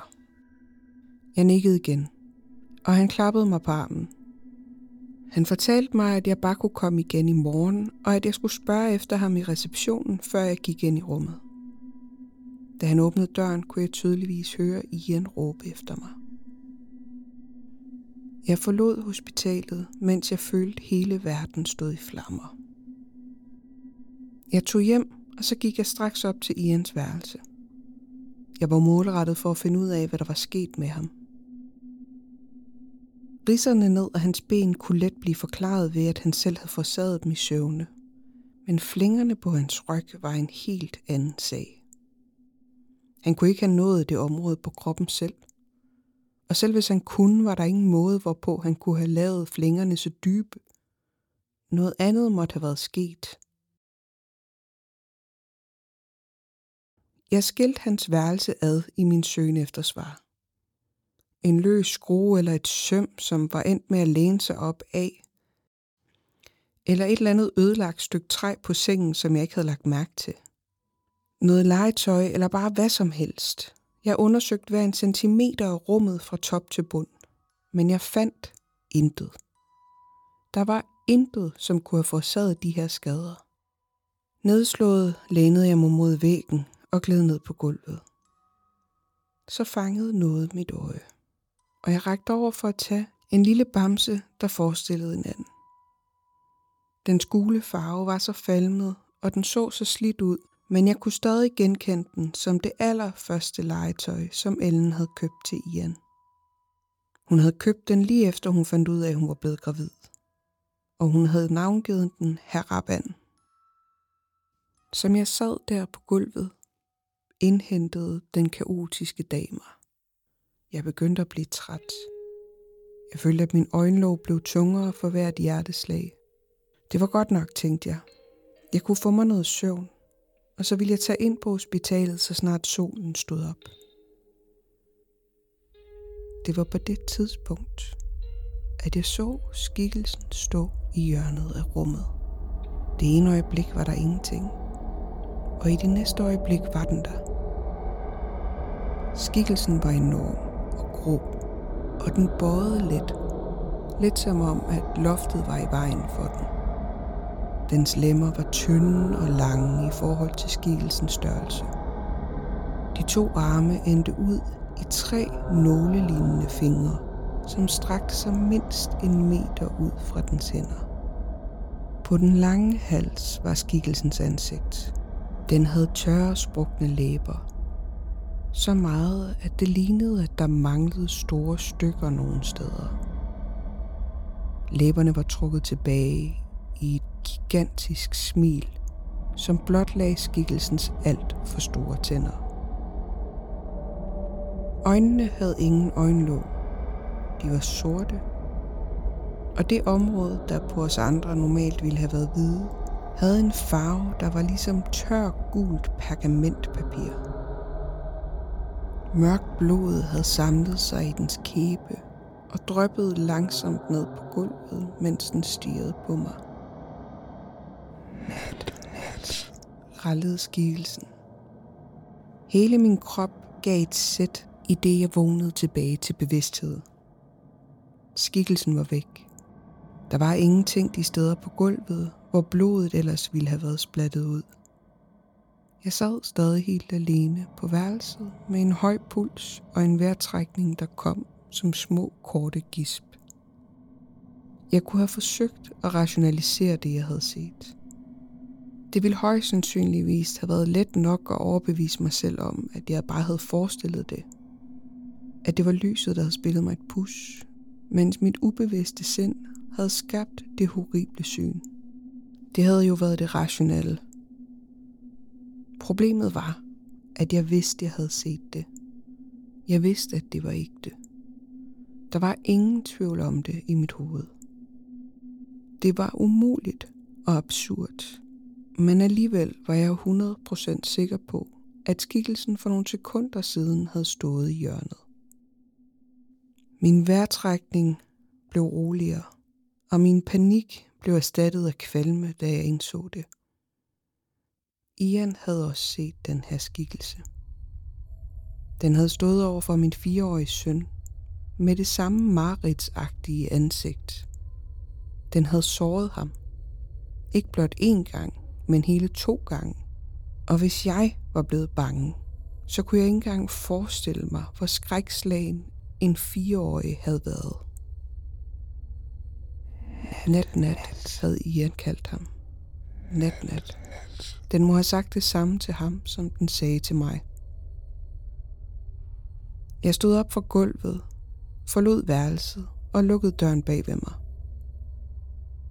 Jeg stod i gangen et øjeblik, før jeg skyldte mig ud på toilettet for at kaste op. Det blev ved noget tid. Faktisk så længe, at jeg begyndte at undre mig over, om det nogensinde ville stoppe.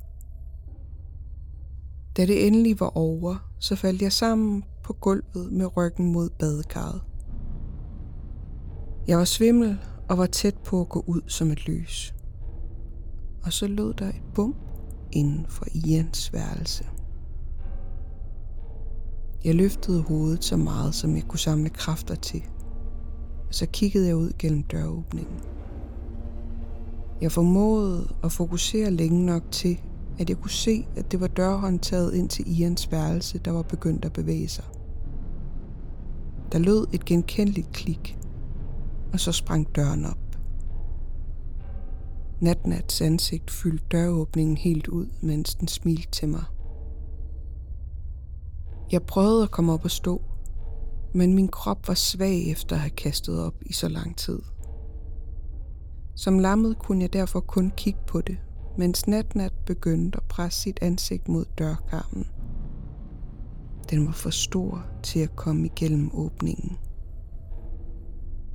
Lettelsen jeg følte var ganske kortvarig, for Natnat begyndte at skubbe sit hoved hårdere og hårdere imod døråbningen. Dens ansigt blev trukket i mærkelige grimasser, imens at den prøvede at komme igennem. Det var ligesom at se gummi blive skubbet igennem et hul.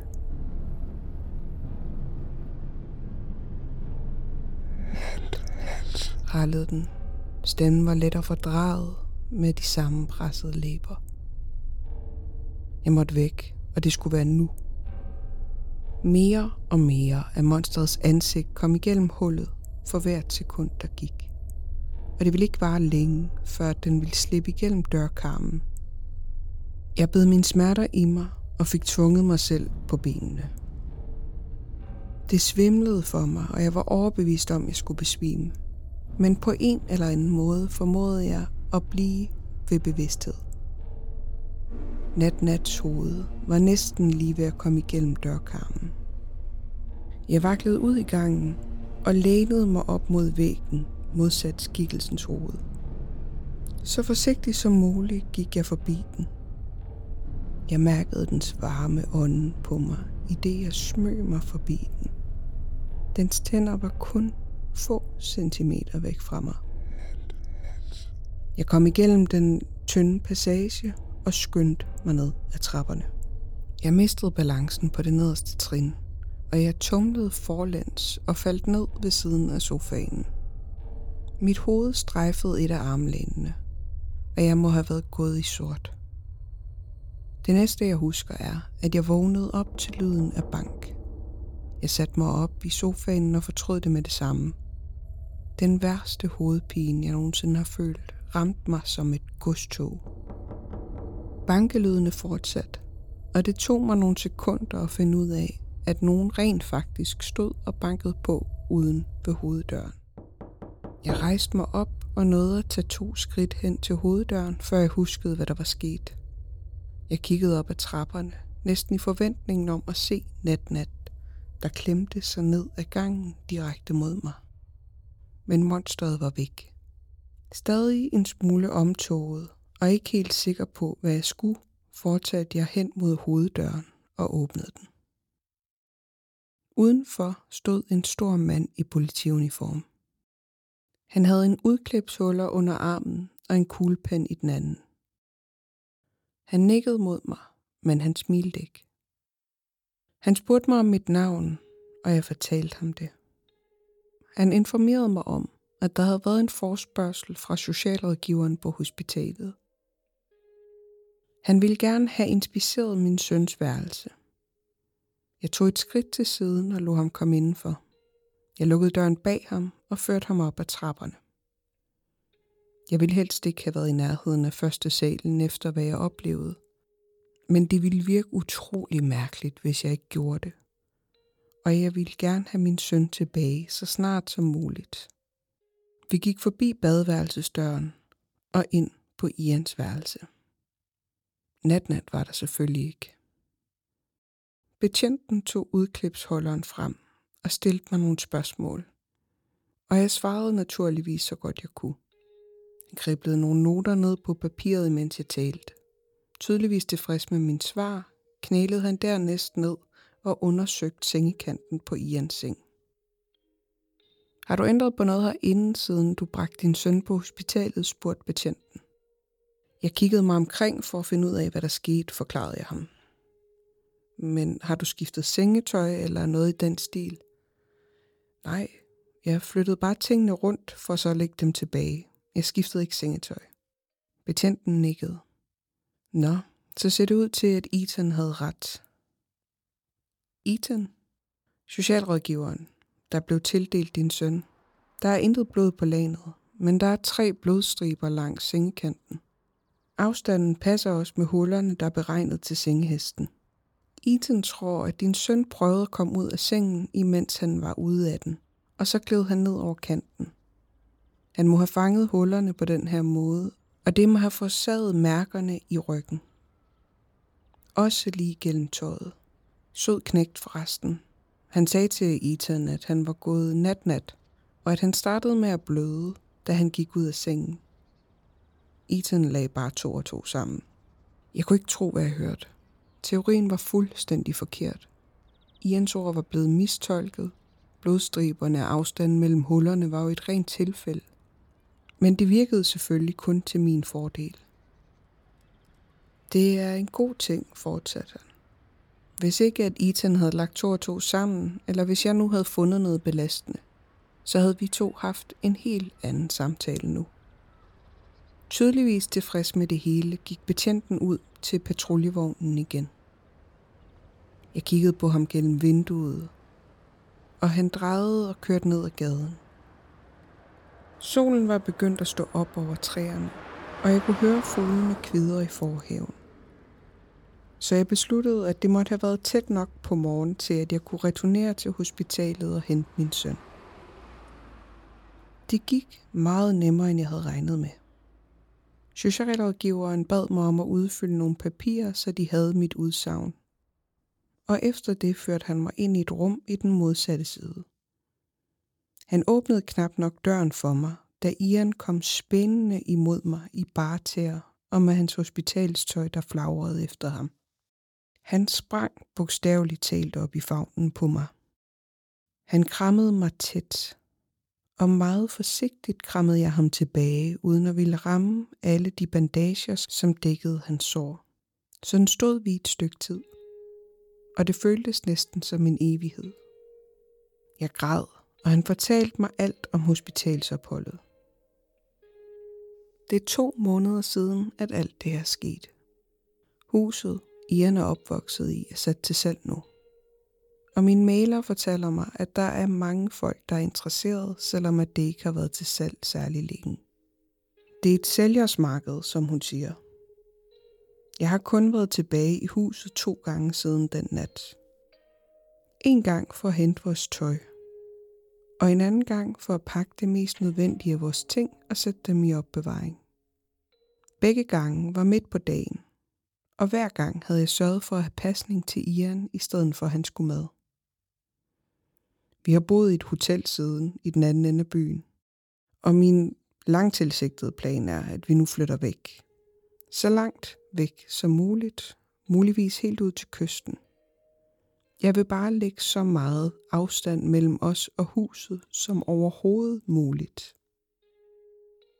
I sidste uge læste jeg en lokal avisartikel om en betjent, der havde dræbt sin kone. Ifølge rapporten havde han nævnt, at han var begyndt at falde i søvn en nat, da et gigantisk monster dukkede op i hans værelse.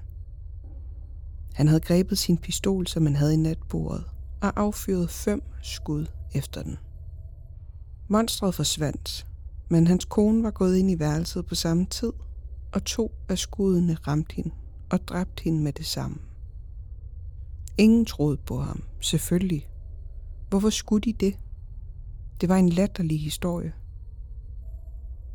Han lød til at være så overbevist om, at han fortalte sandheden, at de havde måttet bestille en psykologisk evaluering, inden de kunne rejse tiltale mod ham. Tre dage senere blev han fundet død i sin celle. Og ikke kun død, men næsten halshugget. Politiet var målløse. Han var jo i sin celle, og der var intet i den, han kunne have brugt til at gøre det mod sig selv. Fængselsvagterne tænkte, at det måtte have været en af de andre indsatte, der var gået ind for at dræbe ham. Tidligere politibetjente har jo ikke ret mange venner i fængslet, når det kommer til stykket. Men de kan simpelthen ikke komme med en forklaring på, hvordan nogen skulle have kunne komme ind i den celle. Og heller ikke, hvordan nogen skulle have kunne gøre så meget skade, uden at der var nogen, der havde hørt noget. Det var den samme betjent, som var hjemme hos mig den nat. Jeg ved, hvad der skete med ham. Det var det samme, som næsten skete for mig og for min søn. Det var nat-nat. Jeg tror, jeg har fundet ud af, hvordan skikkelsen dukkede op og forsvandt igen. Jeg var næsten bevidstløs begge gange, jeg så den. Den første gang var jeg lige ved at falde i søvn, og anden gang prøvede jeg på ikke at besvime. Og da jeg endelig faldt helt i søvn, kunne den ikke gøre mig noget. Betjenten sagde i hans beretning, at han var ved at falde i søvn, da han så monstret i værelset. Jeg tror, at natnat eksisterer i den tid, der er mellem den vågne og sovende tilstand. Når du er i den tilstand, kan du se den, og den kan kigge tilbage på dig. Eller måske tager jeg fejl, og så er den der altid og kigger på dig og står og venter ind til den korte tidsramme, hvor begge vores verdener mødes, og den endelig kan få fat på dig. Jeg ved det ikke. Jeg har ikke svarene, og jeg tvivler på, at jeg nogensinde vil få det. At vide nødagtigt, hvad Ian har været igennem, giver mig måske mere klarhed. Men det betyder intet. Jeg nægter at tale mere med ham om det. Han sover natten gennem nu, hvor han sår næsten er groet sammen. Og jeg nægter at bringe dårlige minder op, som måske bare vil gøre ham ked af det eller bange. Han fortjener at føle sig tryg, og han fortjener at føle sig beskyttet, både mod naturlige og uforklarlige ting. Han har været igennem nok. Men jeg er bange for, at han kommer til at gå igennem endnu mere, før det hele er over. I går nat, da jeg så ham sove på sengen i vores hotelværelse, sad jeg småsov i en stol i hjørnet af rummet. Jeg var kun lige faldet hen, da jeg hørte noget gennem vinduet til min højre side. Det var dæmpet, som om det kom fra et sted langt væk herfra, men jeg genkendte det med det samme. Nat, nat, sagde den rallende stemme i mørket. Jeg vågnede op med et sæt og stod op for at begynde at pakke vores ting ned. Lige så forsigtigt for ikke at vække Ian. Han har brug for alt den søvn, han kan, for vi skal være på farten i meget lang tid.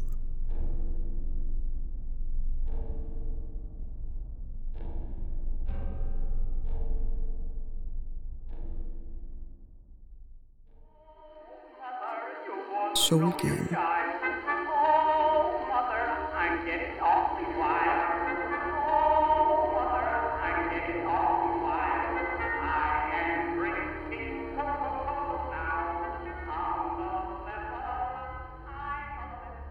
Inden vi går i gang, vil jeg undskylde, at jeg henvender mig til dig i nødens stund.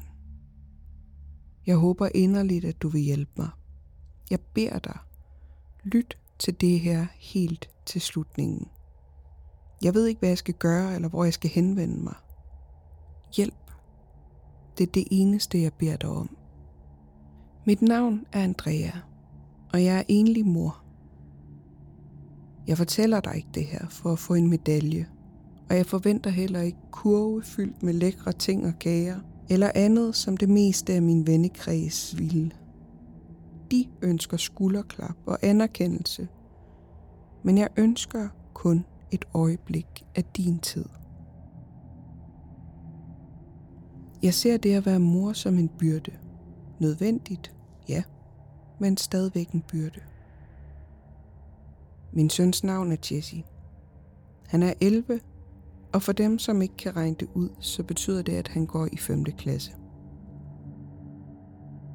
Jesse startede i 5. klasse i år, og som så mange andre børn var det med blandede følelser. Han var bange, men han glædede sig også rigtig meget. Han var det, man kalder et rigtig glad barn, fuld af liv og energi. Men alt det her ændrede sig, den tirsdag han mødte Stan.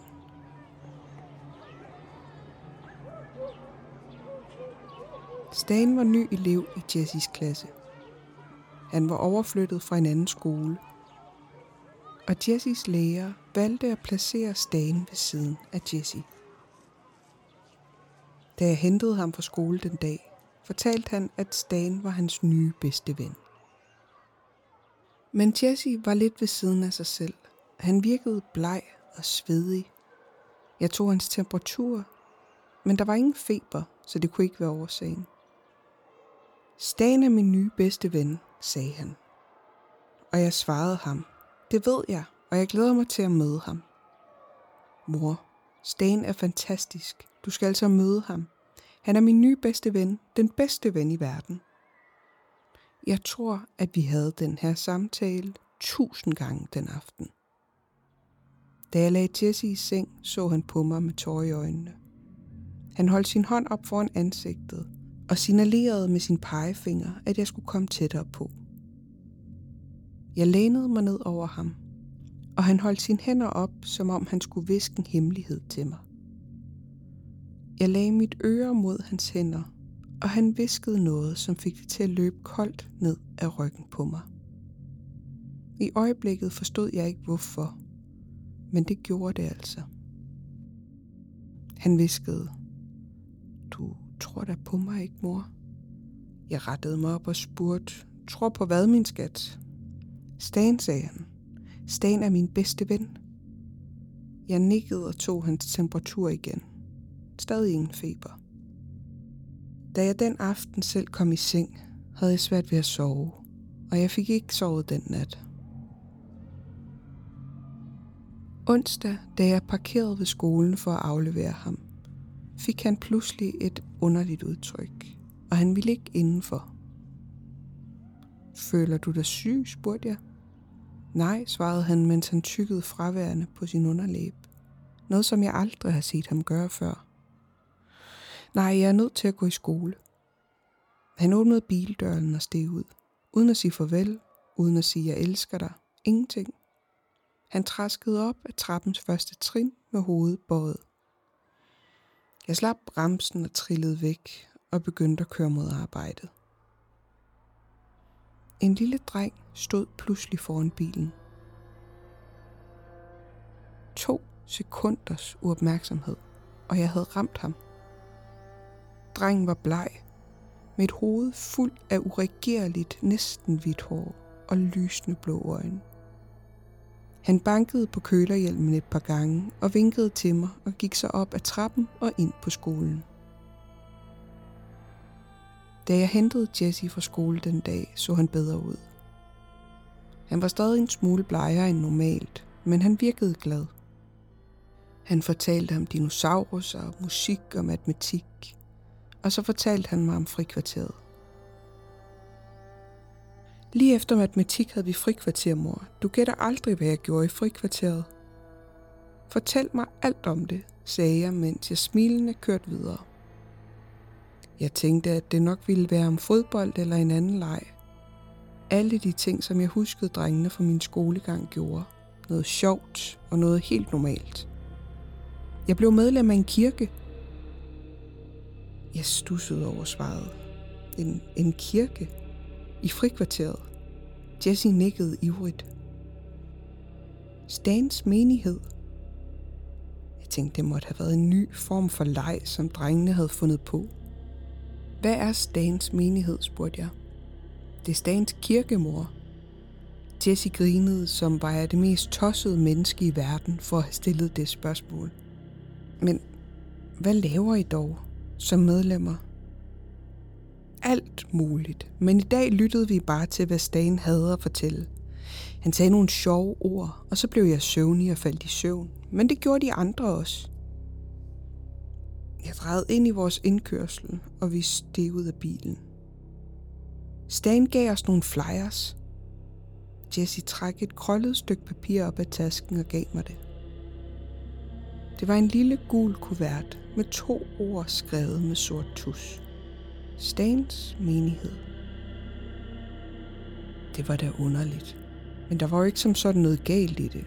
Jeg troede bare, at drengene havde fundet på en ny leg. Men åh, hvor tog jeg fejl.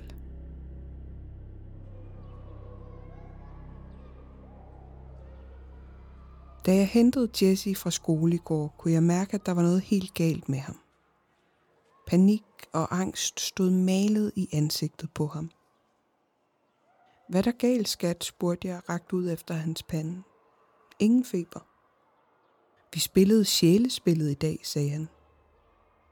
Jesse var ikke sig selv. Hele vejen hjem blev han ved med at se sig omkring og sidde uroligt i sædet. Sjælespillet, spurgte jeg. Jesse nikkede og prøvede at se alle retninger på en gang. Små svedperler dukkede endda frem på hans overlæbe. Hvad er sjælespillet, spurgte jeg. Jesse rystede forsigtigt på hovedet, men sagde intet. Jesse, hvad er sjælespillet, spurgte jeg igen. Jeg sagde til ham, at jeg ikke ville, men han sagde, at han ikke ville være min ven, hvis jeg ikke spillede. Hvem ville ikke være din ven? Hvor var jeres lærer henne? Jesse trak vejret i korte stød nu, men han svarede alligevel. Det skete i kirken. Og så viskede han, lærerne er ikke velkomne i kirken. I Stans menighed, spurgte jeg. Jesse nikkede, og en tårer trillede ned af hans kind. Hvad er sjælespillet? Jeg er din mor. Fortæl mig, hvad der skete, og så skal jeg nok tage mig af det, sagde jeg. Jeg kan ikke fortælle dig det. Reglerne er så slemme. De er forfærdelige. Hvad med Stan, spurgte jeg. Vil han fortælle mig reglerne? Nej, skreg Jesse. Og skræmte mig halv ihjel med hans råb. Du må ikke spørge ham om reglerne. Vær sød, mor. Lad være. Jeg drejede bilen ind i indkørslen og var både bange og forvirret. Lå mig det, mor. Lå mig, lå mig, lå mig, lå mig. Jesse græd hysterisk nu. Bange. Jeg lagde mine arme omkring ham og rokkede ham blidt. Jeg havde ikke siddet sådan med ham, siden han gik i børnehave. Han faldt i søvn i mine arme, og jeg bar ham indenfor. Jeg bar ham direkte ind på hans værelse og gjorde ham klar til at gå i seng. Han har bare brug for noget søvn, tænkte jeg. Alt, hvad han behøver, er en god nats søvn. Jeg lagde ham ind i seng og spiste aftensmad alene. Jeg tjekkede til ham omkring kl. 21, da jeg gik i seng. Han lignede en, der sov dejligt, så jeg besluttede mig for at bare gå i seng.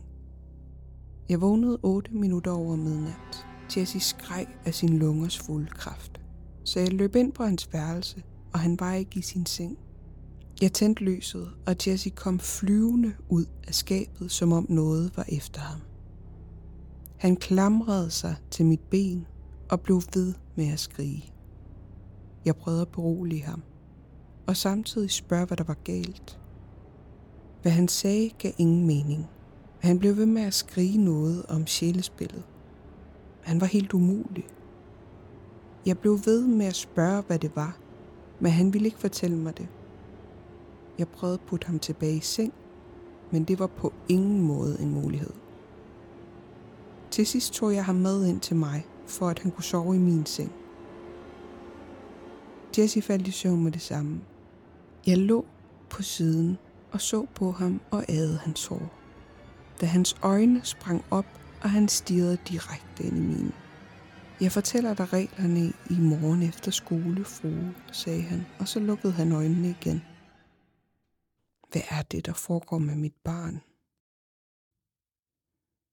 Jeg lå længe i mørket og stirrede op på loftet. Til sidst rullede jeg mig om på siden og stirrede ud på badeværelset. Kender du det, når du er ved at falde i søvn, og du så spjætter med benene, så du vågner med et sæt? Måske føler du, at du falder, eller falder ud over noget, og så bliver du vækket. Det skete for mig i aftes. Men jeg blev ved med at blive revet ud af søvnen, fordi jeg så en bevægelse i døren ud mod badeværelset. Hver gang mine øjne begyndte at lukke, så så jeg et mørkt omrids af noget stort i døren. Og med et var jeg vågen igen. Der var selvfølgelig ikke noget, og jeg ville snart forsøge at falde i søvn igen. Da jeg var ved at falde hen, så jeg omridset igen. Men den her gang var det tættere på mig, som om det havde taget et skridt hen mod mig. Det her gentog sig igen og igen og igen, indtil det blev morgen. Et skridt tættere på.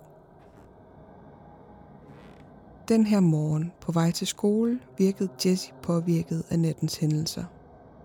Han var sløv, og jeg havde det på samme måde. Jeg var faktisk udmattet. Jeg overvejede Jesse at spørge om, hvad han havde sagt lige før han faldt i søvn, men jeg kunne ikke få mig selv til det. Jeg var bange for at sende ham tilbage i angsten og hysteriet, så jeg lå være. Jeg kørte ham i skole, og han sagde ikke et ord hele vejen. Han virkede helt robotagtig, sløv og følelsesløs. Skolen ringede til mig kort efter jeg havde sat ham af. Jesse havde kastet op, og jeg skulle komme og hente ham. Da jeg hentede ham, var han som tidligere, og jeg spurgte ham om flere ting, men fik kun grønt som svar. Planen var at tage hjem og få skiftet hans tøj, og så køre til en læge. Han sagde ikke noget, før vi holdt hjemme i indkørslen. Kan Stan komme hjem til mig i dag, spurgte han. Han sad bare og stirrede på garagedøren gennem forruden. Du har det jo ikke så godt, skat, og vil du virkelig have, at han kommer her hjem? Jeg ønskede at møde knægten, men, men den tone, Jesse spurgte med, lød det ikke, som om han faktisk havde lyst til det. Men jeg ville jo egentlig gerne til bunds i alt det her. Ja, sagde Jessie. Okay, sagde jeg. Har du hans forældres telefonnummer? Han har allerede spurgt sine forældre, og de sagde, det var okay. Vi er altså nødt til at vente til, at han er færdig med skolen for i dag, og jeg vil virkelig gerne have lov til lige at tale med hans forældre. Okay, sagde Jessie og så steg han ud i bilen og gik ind i huset. Har du deres nummer, spurgte jeg, imens jeg lukkede døren. Nej, sagde han. Ligesom jeg skulle til at spørge ham om, hvordan jeg skulle få fat i dem, bankede det på døren. Jeg stod lige ved siden af den, så jeg åbnede døren, og på dørmåtten stod den lille blege dreng med blå øjne og hovedet fuld af uregerligt hvidt hår, som jeg næsten ramte med min bil i onsdags. Ved siden af ham stod en lille pige med samme blege udseende. Ja, spurgte jeg. Hej, Dress, sagde den lille dreng. Er Jesse hjemme? Den lille dreng, der stod foran mig, burde ikke kende til det navn. Det var mit kælenavn i gymnasiet. Det blev opfundet en nat fyldt med alkohol af mine venner. Kort for Dressy. Nej, sagde jeg. Det er fint, sagde den lille pige. Mit navn er Devin, og du kender jo allerede min brors navn. Stan, sagde jeg. Den lille pige tog hånden op foran munden og fnis. Stan smilede og trak på skuldrene. Det er egentlig ret simpelt. Regel nummer 1. Gå ikke forbi spejle, når det er blevet mørkt. Regel nummer 2. Lad ikke nogen døre stå åbne i nat, når du går i seng. Spørg din søn om, hvad regel nummer 3 er. Og husk, når du kan høre noget, der knirker, så betyder det, at du er bagud. Og en rasken betyder, at du er ved at tabe. Når mørket sænker sig, så ser du forhåbentlig ikke en mørk skygge i hjørnet af rummet. Og du hører forhåbentlig heller ikke, at det trækker vejret, når dine øjne lukkes, og søvnen begynder at indfinde sig. Og hører du et brag? Lad os bare håbe, at du ikke hører et brag. Stan vendte sig og begyndte at gå imod sin søster. Jeg stirrede efter dem begge og rystede på hovedet. Jeg havde ikke tænkt mig at deltage i deres fjollede spil. Jeg gik ind i huset og fandt Jessie i køkkenet grædende. Hvad der galt, spurgte jeg. Jeg hørte et brag, viskede han. Min mund føltes tør. Hvornår slutter spillet, spurgte jeg. Det gør det ikke, viskede han. Det ender aldrig. Mit hjerte slog hurtigere. Hvad er den tredje regel, Jesse? Hans hage faldt ned mod brystet, og han tog en dyb vejrtrækning. Regel nummer 3. Ved viden om alle tre regler, gør det dig til en del af spillet. Mit hjerte sank i brystet. Hvad sker der, hvis du taber? Når det er mørkt, vil du høre dem komme. De kan godt lide at lade dig vide, at de er på vej. Hvem? spurgte jeg. Stan og Devin, sagde Jesse. De rækker ud igennem spejlene og igennem døråbninger og trækker dig igennem dem. Hvordan vinder man, spurgte jeg. Du vinder, hvis du fortæller flere mennesker om reglerne, end den person, der fortalte dig om det gjorde. Som jeg sagde, så er jeg virkelig ked af det. Men tak for hjælpen. Virkelig. Det betyder meget. Nu vil jeg nyde min nyfundne frihed. Og så vil jeg håbe, at du får en god nat. Hils Stan og Devin fra mig.